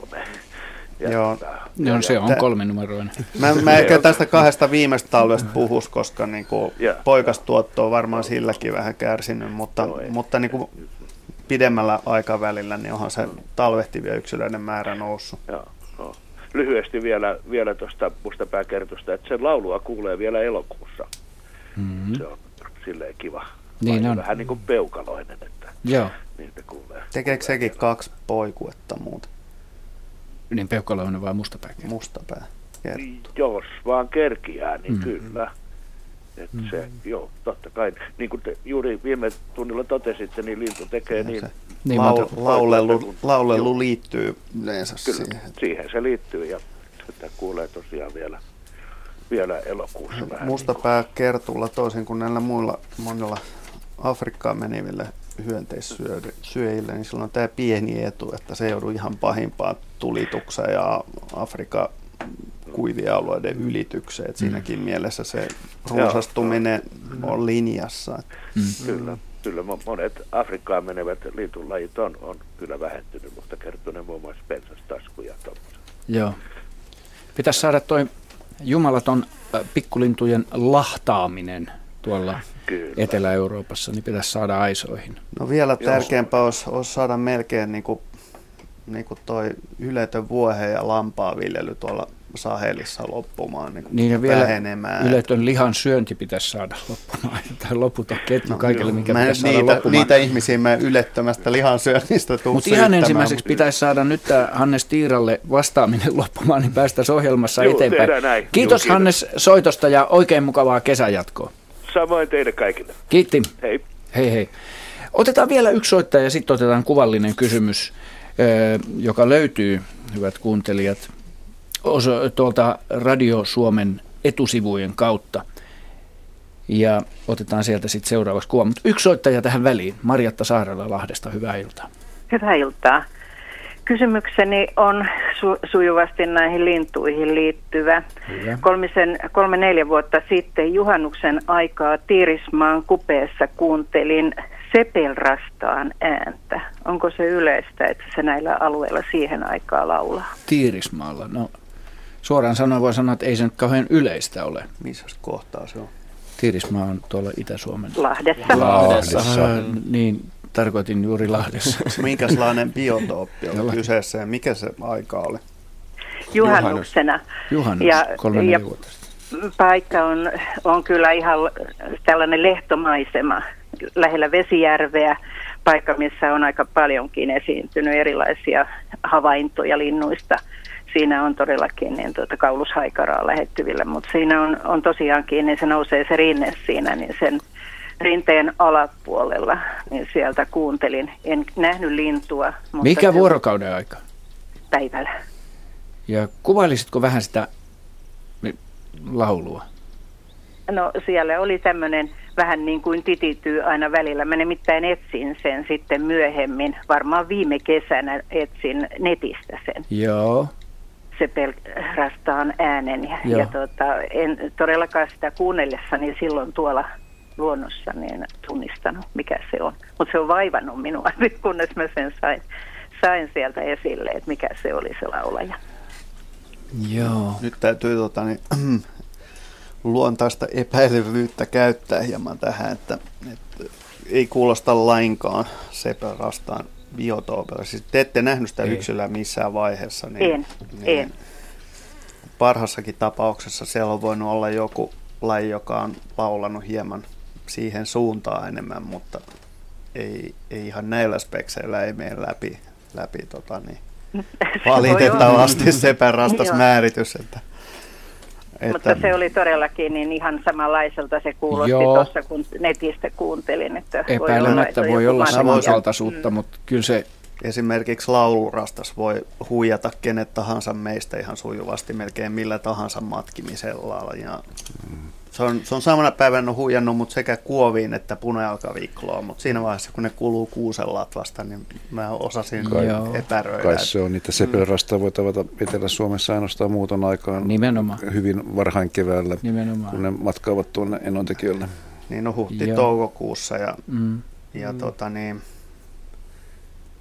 mä nyt heti ei tule kyllä mieleen yhtäkään tapausta, että aikuinen sepelrastas olisi ollut Etelä-Suomessa laulavana nimenomaan kesällä. Mä en ole ikinä kuullut edes. Se on ihan puhdas nolla. Mutta en ole kuullut kenenkään edes kuulleen. Joo, se ne ei lauleile edes muuttomatkallaan niin kuin täällä. Että. Aivan. Mulla oli toinen kysymys. Okei. Okay. Liittyen kasvillisuuteen, eli tuolla Evomaastossa keskellä metsäautotietä havaitsin muutama vuosi sitten tämmöisen kuin aho, tämä noidanlukko. Yksi ainoa yksilö, ja se hävisi sieltä, kun se lanattiin se tie.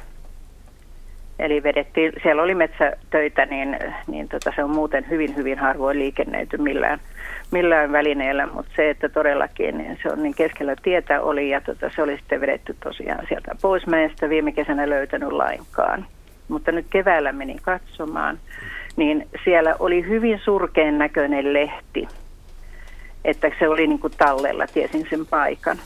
Ja nyt kävi vähän ikävästi, että viimeksi kun kävin sitä katsomassa, niin siitä oli ajettu autolla päältä. No, se on kyllä kovan onnen ahonoidallukko. Kyllä, mutta mun kysymykseni kuuluu, mitä sille voi ja saa tehdä? No, oikeastaan sille ei oikein voi mitään käytännössä tehdä. Eli jos oikein hyvin on käynyt, niin se on ennättänyt tekemään itiöpesäkkeet ja laskemaan itiönsä, jolloin sillä on tavallaan uusi kanta tulossa sille alueelle, mikä tosin kestää sitten useita vuosia ennen kuin se seuraavan kerran ilmestyy. Kaikkien noidanlukkojen kehitys on hyvin hidasta. Se tapahtuu useita vuosia maanalaisena sienijuuren varassa, eli sillä on tämmöinen sieniyhteys, symbioosi sienen kanssa, ja voi kestää toistakymmentä vuotta ennen kuin se tekee ensimmäiset lehdet. Ja myöskin voi käydä niin, että se häviää moneksi vuodeksi samalta paikalta, mutta on kuitenkin hengissä siellä maan alla sienen varassa.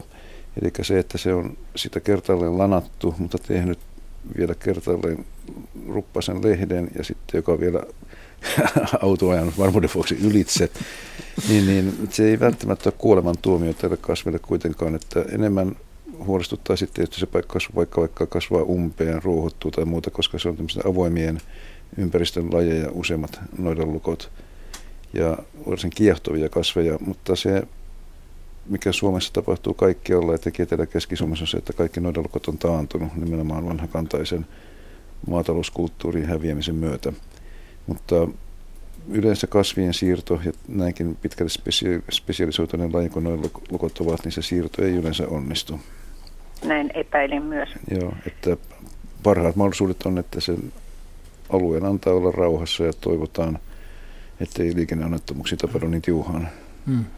Toivotaan, että sitä ei taas lanata. Kyllä se varmaan siis selviää. Se on nimittäin keskellä sitä metsäautotietä. Joo. Ja se on heinittynyt se paikka, mutta se, että todellakin nyt siinä oli sitten ajettu autolla, niin se oli sattunut pyörämään. Jos jotakin haluaa tehdä, niin pitäisi vaan katsoa, että se keskikaista ei umpeudu. Niin kun kasvit on umpeen, mutta jos sitä käytetään, niin se tarkoittaa sitä, että se ruohokin sitä säännönmukaisesti aina vähän kärventyy. Ikävä kyllä. No, tässä oli minun kysymykseni, ja mä olen erittäin kiitollinen, kun sain vastauksia siihen. Kiitos kysymyksistä ja kiitos kiitoksista ja hyvää kesänjatkoa. Kiitos ihan samaan. Kiitoksia. Hei.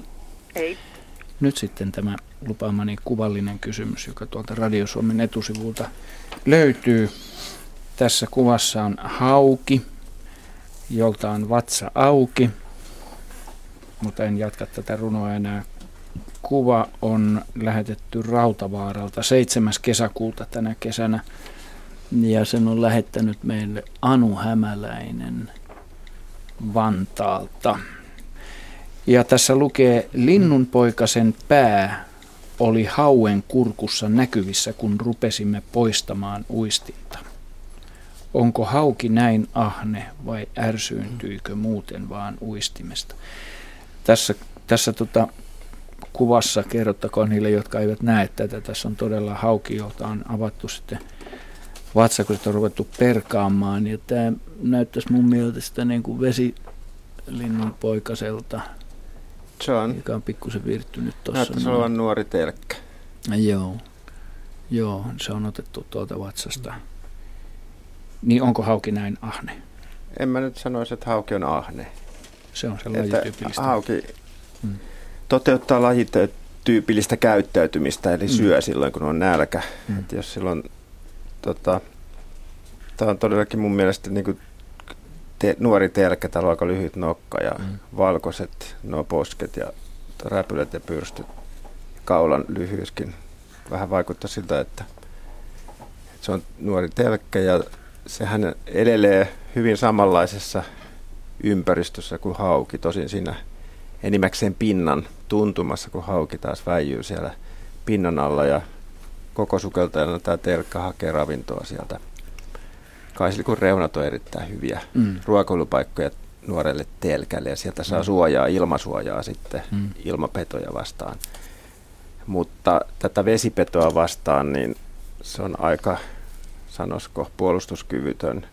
Ja hauki kyllä iskee hanakasti tuommoiseen tuon kokoiseen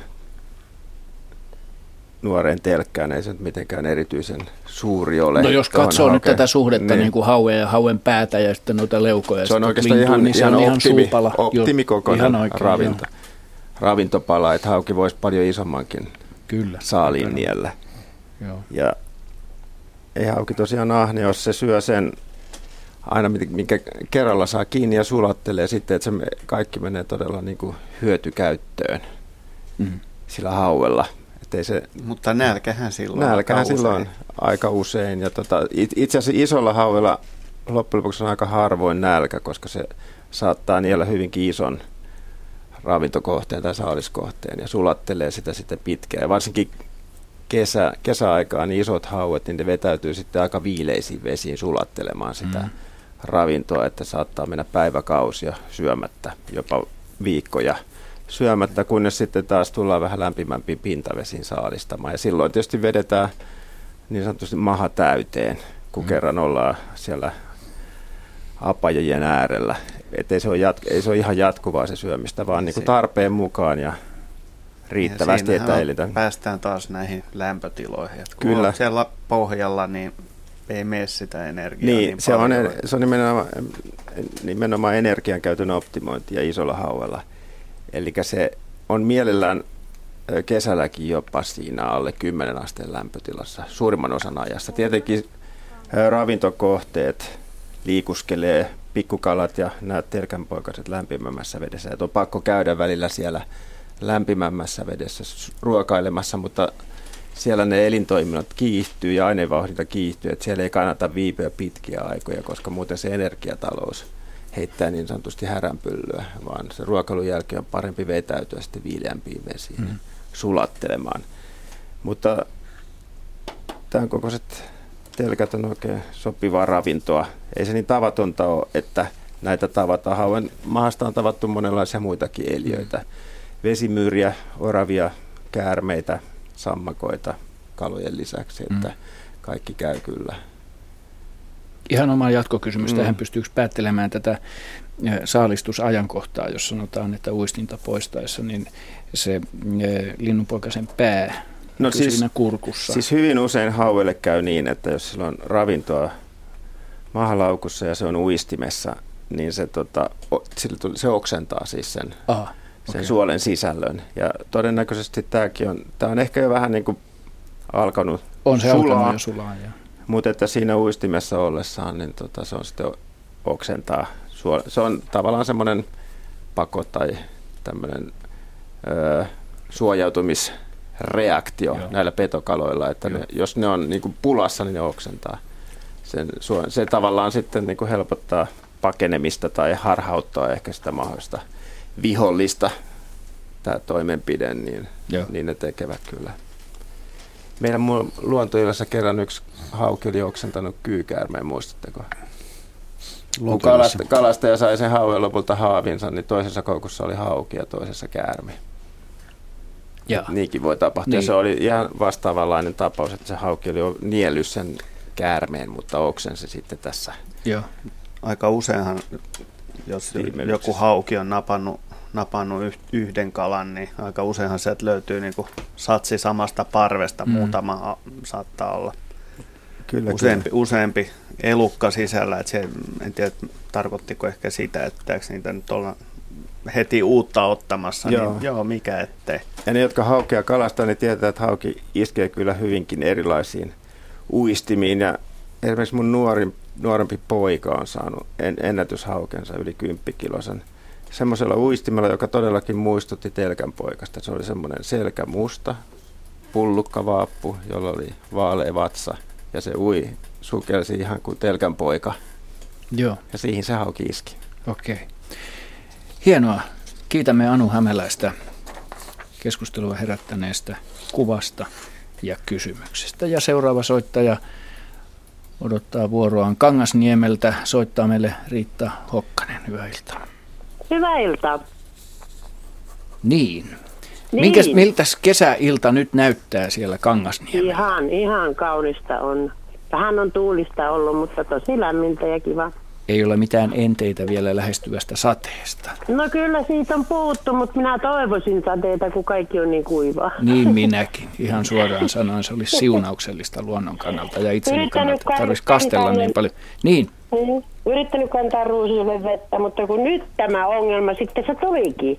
Kun mä kannoin ruusuille vettä, niin mun pumppu hajosi. Ja se siitä hajonnut mä ruusuille niin kaivonpumppu. Joo, hyvä. Ja sitten mä sain naapurista Erkin tänne kaveriksi ja me nostettiin Erkki. Joo. Naapuri Erkki nosti sen, hän on voimakas ja mä yritin olla apuna. Nostettiin pumppu ylös ja sitten hän haki siihen Kangasniemen kirkolta varaosia. Siellä oli semmoista vanhaa, kun varmaan jo 70 vuotta vanha pumppu, niin sinne piti uusia. No, sitten pistettiin pumppu takaisin paikalle. Ja luultiin, että nyt se toimii. Se oli kanavan jäykkä pumputa ja sieltä tuli hiekkaa. Ihan likasta hiekkaa. Mm-hmm. Kuuluuko tämä? Kuuluu. Oikein hyvin me kuuntelemme korvat hörhöllään. No niin. No sitten se pumppu nostettiin sieltä ylös ja ihmeteltiin, että no mitä ihmeessä nyt vaan sieltä hiekkaa työntää. Ja tämä syrjinteri, jos mä oikein muistan nämä jutut, nämä osat, niin sylinterin alaosassa on semmoinen venttiili. Joo. Niin siellä venttiilin välistä oli kuollut vaskitta. Joo. Niin miten se sinne on mennyt? Jostain reiästä se on mennyt sinne. Epäilemättä kyllä, joo. Että kyllä kaivoista löydetään monenlaisia matelioita, sammakoita löydetään, sammakoitakin, mutta että myös sisiliskoja joutuu usein kaivoihin, käärmeitä, myyriä, sammakoita. Siinä mielessä silloin tällöin olisi hyvä ne kaivot puhdistaa ja katsoa ja tarkistaa, joo, mutta siellä on jossakin kyllä nyt sitten ollut kannessa tai putken tyvessä tai jossakin sopiva rako, josta se on mennyt ja pudonnut sinne ja sitten kun sitä on pumpattu, niin se on joutunut siihen imuveteen ja sitten jäänyt sinne putkeen kiinni. Joo, tämä on sellainen kaivo, jossa on kivet, se ei ole rengaskaivo. No sitä suuremman syyllä se niin vuotaa niin sanotusti pikkueläimiä sisään. Että se rengaskaivo on aina tietysti tiiviimpi, varsinkin jos siinä on betonikansi vielä. Joo. Mutta sinänsä vaskitsa ei nyt hakeudu mitenkään mielellään tämmöiseen kaivoon. Niin, se on pudonnut sinne, ja hukkunut sitten, että se ei ole mikään vesieläin siinä mielessä. Että niin kuin esimerkiksi sammakot, jotka saattaa mielellään hakeutua, jos niillä on sopiva reitti, niin talvehtimaan jopa kaivoon. Että on ollut semmoisia kaivoja, joissa on sitten keväällä on ollut kymmeniä sammakoita talvehtimassa. Se on kuitenkin 5-6 asteista se vesi ympäri vuoden, ja kun siellä on kiviä, niin sitten sammakko pääseekin siihen vähän ylemmälle kivelle. Joo, se on hyvä talvehtimispaikka tämmöinen tasalämpöinen kaivo sammakolle kyllä. Kyllä joo. Mm. Mutta surkea tapaus on. Todella surkea, olen samaa mieltä. Ehkä oli 25-senttinen, puolet siitä hajosi sinne pumpatessa. Niin, se oli ehkä sitten jo vähän niin sanotusti vanhentunut. Mm. No se oli hyvin tuoreen oloinen. Mites vesi maistui? No ei sitä ole huomattu. Ei ollut mitään pikanttia. Mulla on vielä hakuvettä kirkolta, että nyt vaan on kastellut tuolla. Ei se nyt tommoinen. Messingin hohtoinen vaskitsan aromi oli siinä. Hyvä. Vaskitsahan on sympaattinen lisko, raajaton lisko. Mä en ole koskaan nähnyt täällä vaskitsaa ja mä oon käynyt täällä jo, herranjumala, 45 vuotta, niin mä en ole koskaan nähnyt vaskitsaa. Nyt se kaivosta sitten tuli. No mutta onnettomuudessa toisin sanoen. Ehkä opin nyt näkemään jalkoihini paremmin. Kiitos Riitta soitosta ja hyvää kesää. Kiitos, kuin myös. Hei hei. Noniin. Hei hei. Ja meillä on runsas 20 minuuttia kesäkuusta lähetystä jäljellä. Ei muuta kuin seuraavaa soittajaa. Saadaan soitto pohjoisesta Muoniosta. Pekka Aaltonen, hyvää iltaa. No, hyvää iltaa. Miltä siellä pohjoisessa nyt kesä näyttää? No, välillä sataa ja välillä paistaa. Ja lämpötila siinä 10 asteen molemmin puolille. Normimeininki. Normimeininki kyllä, joo. Että, mutta nyt paistaa ja ihan sellaista mukavaa säätä. Hyvä. Mitä haluat kysyä? No, mulla on tässä pikku tarina, tai siis tämä on tosi asia, ja siihen liittyisi 3 pikku kysymystä. Eli hyvä. Kun me tulimme viikko sitten tänne mökille, meillä on tuossa selkänpönttö, tai niin kuin sotka, niin kuin täällä päin sanotaan, niin sen pönttöpuun juurella niin oli niin kuollut naarastelkkä, jota oltiin sitten selkäpuolelta raadeltu, mutta se oli aika niin kuin tuore tapaus. Ja tietysti, ja me siinä ihmeteltiin, niin sieltä pöntöstä kuului kuitenkin piipitystä, niin kuin ääntelyä. Mm-hmm. Ja aamulla, kun vaimo meni ulos, niin hän meni just sopivaan reivin aikaan, eli näki kuin 3 selkän poikasta yksi sieltä pöntöstä, ja ne piipersi siihen järveen. Ja ne aika nopeasti liittyi siis siellä järvessä olleiden toisten naarastelkkien seuraan. Ja tämä kysymys, minulla on 3 kysymystä. A, onko mahdollista, että se oli näiden poikasten emo?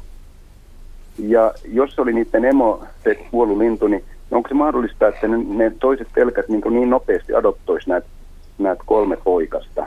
Ja sitten olisi vielä tämä C-vaihtoehto, tai kysymys, että mikähän sen on mahtanut tappaa sen telkän. Joo. Se oli siis selästä. Naaras oli niin kuin selkäpuolella oli isketty. Joo, ja se oli kyllä. Ja se oli kun se oli vähän aikaa siinä, kun me tultiin tänne sisälle, niin siitä tuli korppi niin kuin nokkimaan, että lähti pois. Ja silloin oli räpylät oli kans niin kuin syöty. Mutta kuitenkin se oli, ei pahasti oltu, että jonkin verrasta oltiin raadeltu. Mutta ei ollut kaulassa mitään. Yleensä petoeläimet niin kuin iskee kaulaan, koska siitä saadaan henki salpautumaan ja pyristely loppumaan. Aivan, joo. No itse täytyy sanoa, että vaimoni tässä paikalla, hän tarkemmin tutki sitä lintua. Oliko se siis niin kuin pahasti raadeltu siis sillä tavalla, että vai vähän?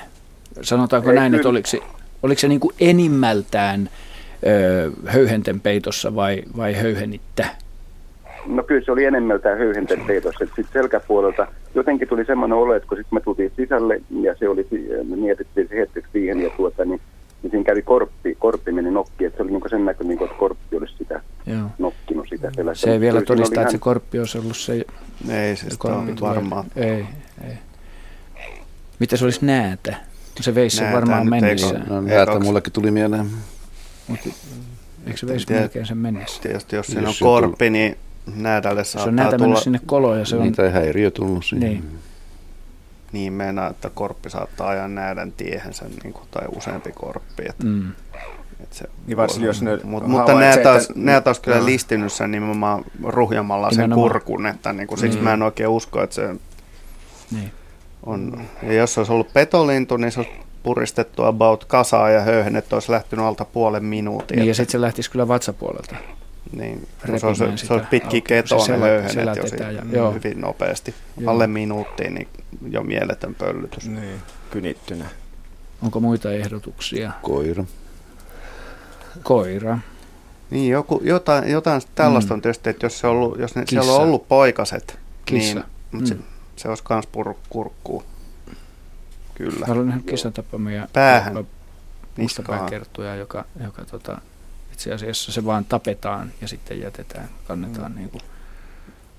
Telkkä on kyllä aika roteva. Niin on. Ihan peruskissalle. Mutta sehän, mikä tässä on voinut tapahtua, nimenomaan se, että se emo on kutsunut poikasia ja sitten se on tullut yllätetyksi. Että, mutta mikä se nyt sitten on yllättänyt. Niin mutta kyllä tosiaan toi Jaskan teoria, että näätä on tappanut niin telkän, ja korpit kyllä, jos ne havaitsee, että näädällä on jotain syötävää, niin ne kyllä, varsinkin jos on pari-kolme korppia, ne pystyy sen... Ne pystyy offensiivin tekemään. Niin, joo, ja taklaamaan sen näädän veksiitä ja ottamaan sitten saaliin hyödykseen. Ne on kyllä aika... Ne jopa jotkut korpit on erikoistunut tämmöiseen pieneen ryöstelyyn, että seurailee muita antaa muiden tehdä niin kuin päätyön ja sitten kerää sokerit tai niin sanottu kirsikat kakusta. Mm. Aivan. Niin. Mutta onko se tosiaan, jos se oli se emolintu, niin sitten kun ne seuraavana aamutakseen lähti kolme poikasta, niin me ei olla sinne pönttöä katsottu vielä, että onko siellä jäljellä mitään. Katsokaa. Niin, kyllä.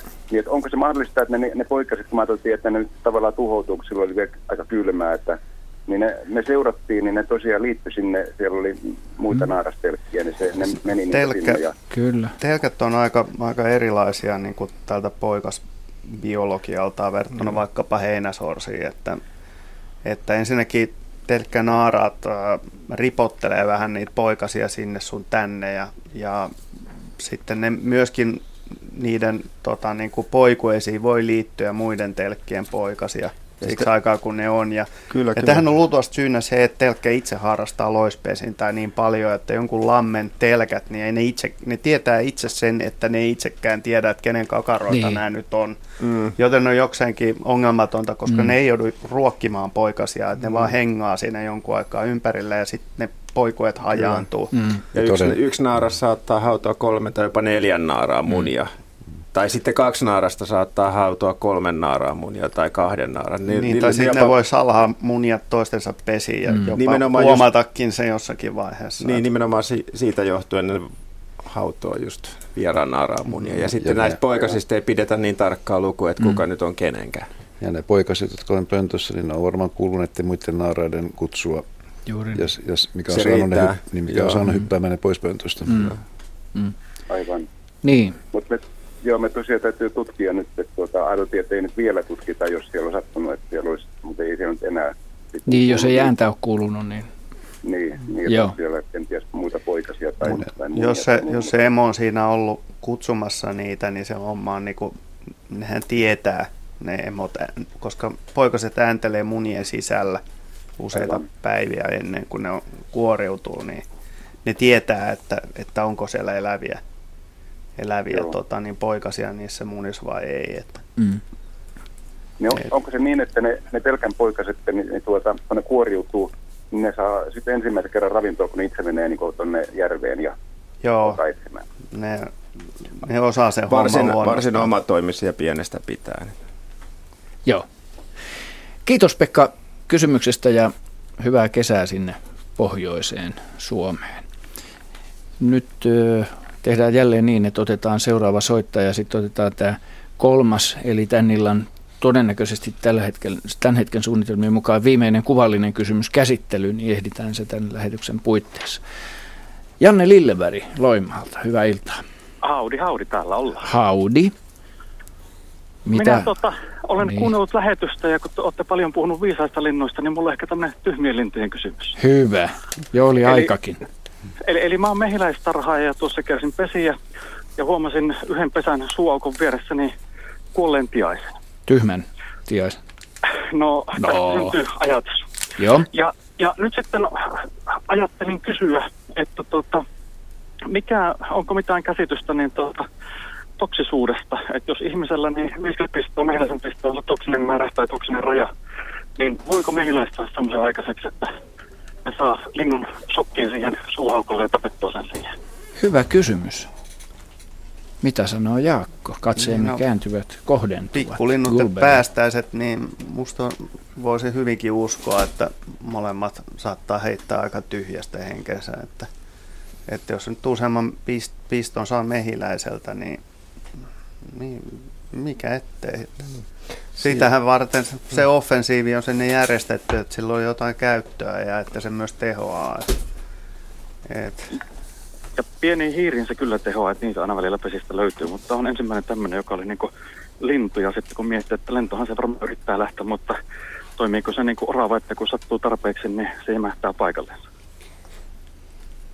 No, mitä tutkit sä sitä lintua, joka siinä oli tarkemmin? Että... En, se oli aika pitkään siinä ollut jo, että siitä alkoi jo höyhenet irtoamaan, mutta okay. Yllättävää olisi näin, että jos siinä jotain muuta olisi, koska jos oli joku saalistaja ollut, niin varmaan se olisi saalinsa vienyt. Ja... Kyllähän tuollaisen tiaisikokoisessa linnussa niin se ruumiinesteiden, veren ynnä muiden määrä on melko vähäinen, ja jos riittävän monta mehiläisen myrkkypistosta tulee, niin kyllä se toksisuusraja varmaan aika nopeasti saavutetaan siinä, ja kuolema niittää satoa niin sanotusti, että se on aika monen myrkky kuitenkin. Joo, ja säkin varmaan tiedät sen, että jos yksi pistos on osunut, niin mehiläiset tietää sitten, että mihin ne loputkin pistetään, että se on hyvin nopeasti ohi, jos se saa vähän shokkia eikä tajua lähteä mihinkään, niin se peli on pelattu. Onko sillä linnulla ollut mahdollisuus päästä sinne pesän sisään? Ei, että joo, se on ollut siinä ulkona. Että... Joo.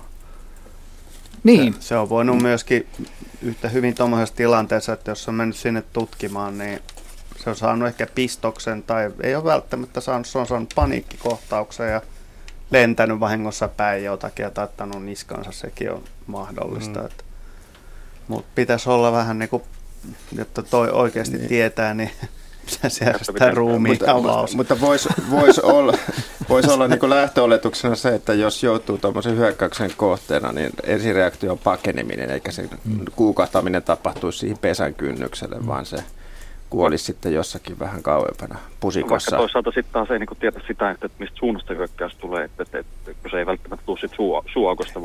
Niin, se voi olla, että se on yllätetty sitten takapäin. Siinä tapauksessa, ja sitten tosiaankin sehän kyllä aika nopeasti, jos se on tehokasta se pistely, niin se tehokkaasti kyllä etenee siinä verenkierrossa ja vaikutus on aika nopea, että se voi olla, että se on aika hetkessä ohi se tilanne siinä. Voisi kuvitella, että mehiläisellä, jolla ei ole kauhean voimakasta tämmöistä suojaväriä niin kuin ampiaisella esimerkiksi, niin joka on vähän stydimpi se isku myöskin, niin se voi olla, että se on ollut vähän ylläri sillä, että jos ei se ole aikaisemmin mehiläisiä tavannut. Mehiläiset ei Suomessa ole mitään hirvittävän yleisiä itse asiassa, vaan ne on selvästi niin kuin ihmisen niin kuin pesäjärjestelyistä riippuu, että missä niitä nyt on, ja kun ampiaisia taas on kaikkialla. Ja tietenkin mehiläisissä on sitten se, että kun pesässä hälytys tulee, jos se on alkanut koputtelemaan siihen, niin se ei ole yksi eikä kaksi mehiläistä, kun sieltä tulee. Joo, ja se tulee ihan semmoinen havaittava pallo tarpeen tulleen. Nimimerkille 300 metriä juossut hyvinkin nopeasti. Sulle ei opetettu sitä, että kun lähdet pesältä, jos sulla on mehiläistä ympärillä, mennään pusikoitten läpi, kun ne yrittää pyöriä sulla pusikoitten läpi, niin sen pusikon toiselle puolelle. Se oli Tammistossa, siellä oli ollut oikein pusikkoa. Ja me istuin autossa kaikessa rauhassa, kun ne päätti todeta, että mä oon syyllinen. Ikkuna oli auki. Teeskentele kuollut. Mä olen niin nuori ja hyvä kuntoinen, ettei tarvinnut. Kiitos Janne soitosta ja iloista kesäjatkoa. Kiitokset, sitä samaa. Hei hei. Hei. Täällä 1947 on lähetetty Catman, ilmeisesti nimimerkki tai sitten nimi, on lähettänyt tänne ohjelmaikkunaan kommentin: korppien ryöstely on totta, ! Ovat yrittäneet kolliltakin viedä sen saalin, kun se retuutti pellon poikki isoa vesimyyrää. Niin, tällä tavalla. Ja sitten otamme tämän viimeisen, eli kolmannen kuvallisen kysymyksen, jonka on lähettänyt Anne Pulkkinen kesäisillä terveisillä näin kirjoittain: hei, laitan liitteenä kuvan perhosen toukasta ja kysyisin, minkä perhosen toukka se mahtaa olla. Tämä kuva on otettu 25. toukokuuta Tohmajärvellä tänä vuonna. Se on norsun toukka. Hyvä. Ja oliko meillä seuraava soittaja sitten? Heinänorsun toukka. Kerro vähän heinänorsusta lisää. Valaise meitä, avaa aihetta meille. Niin heinänorsu, tuo pikkuinen vekkuli Karjalan niituilla, on hämärissä lentelevä, aika isokokoinen kihräjäperhonen. Ja tämä on hänen toukkansa. Ja näitä tavataan tässä varsinkin niin kuin alkukesällä, ehkä jopa niin kuin keväällä eritoten. Ja kohta varmaan lähtee jo ensimmäiset lentoon, ja koiras on semmoinen ruskehtava, sillä on valkoinen pieni täplä siivessä ja vähän jotain kuviota ja vähän semmoinen oranssi ruskehtava osittain. Ja naaras on sitten köntimpi, 7-8 senttiä siipiväli. Siivet on hieman semmoiset kapenevat, ei kauhean pyöreät. Keltainen, vähän likaisen keltainen. Periaatteessa samat kuviot sitten kuin koiraalla, mutta suurempi otus ja keltaisempi. Joo. Ja tämä nimitys norsu näille muillekin perhosille, jotka sitä kantavat, niin se tulee siitä, että niillä on vähän semmoinen tötterömäinen, ne on niin sanotut palpit. Kärsä. Siitä on lyhyt kärsä, ei ollenkaan niin komea kuin näillä oikeilla norsuilla. Varsinaisilla norsuilla, mutta koko on samanlainen pönäkkä ja roteva. Ja näille kun aikanaan ehdoteltiin nimiä, niin heinänorsu on nimenä hyvin vanha. Mutta sitten pari muutakin elukkaa, ja tämä oikeastaan tämä uusien nimien kehittäminen johtui siitä, että varsinaiset kehräjät on pariakin eri ryhmää, ja kehräjän nimitystä sitten vähän jätettiin enemmänkin niin sanotuille karvakehräjille, eli lasiokampiideille, joihin kuuluu monituisiakin otuksia. Ja. Joo. No mutta niin. Kyllä me otettiin muitakin hauskoja nimiä, niin kuin turamammuttia, luumudonttia. Epäilemättä, joo. Mutta sitten haapanorsuja, pihlajanorsuja ja jäljelle. Tällä tavalla. Ihan kaikkea ei päästetty läpi. Kiitos, Jaakko. 5 minuuttia lähetysaikaa jäljellä. Otetaan rohkeasti vielä yksi soittaja mukaan. Seppo Numminen Raumalta. Hyvää iltaa, sulla on kunnia olla kesäkuisen lähetyksen viimeinen soittaja. Ilta, tämä kunnia on hieno. Tuommoinen kysymys askarruttaa, kun seison mökillä ja olen yrittänyt saada tämmöisistä puuvartisista kasveista aitaa rakennettua, että vähän maisema vihervöityisi, ja pistin jonkun koivun ja pihlajan juuresta poikki, mutta ne kuoli siihen paikkaan.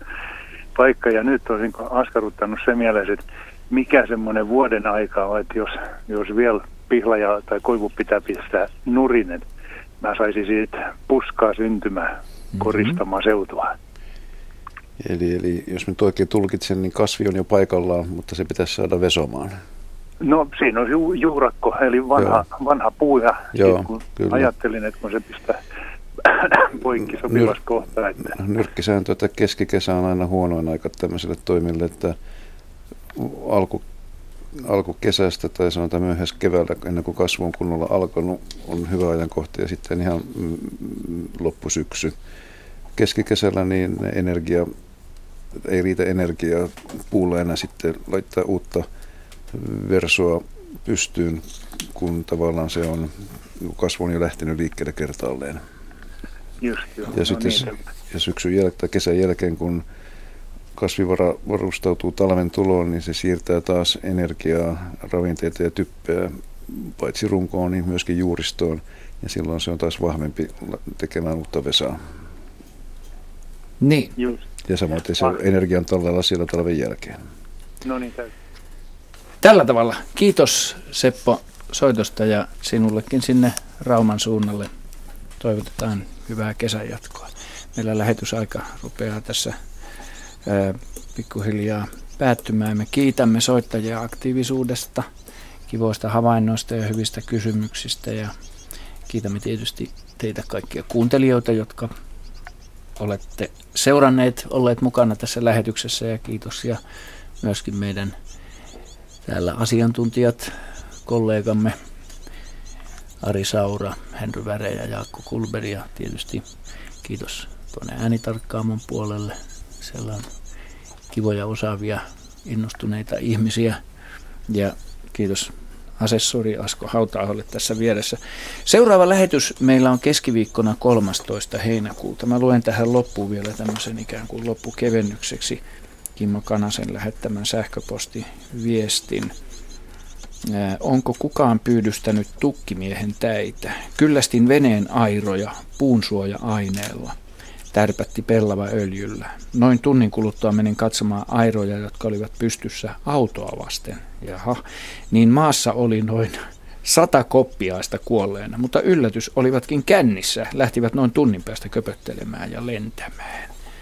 Niin, luonto on ihmeellisellä ja julmalla tavalla makaaberi.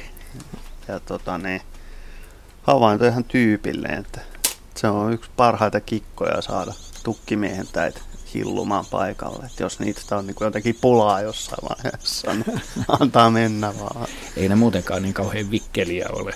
Joo, se on todellakin, tuoksu on vähän samantyyppinen kuin mitä kärsivät männyt, että kyllähän se... Tärpättiä peliä. Joo. Niin. Jaha, en ota kantaa.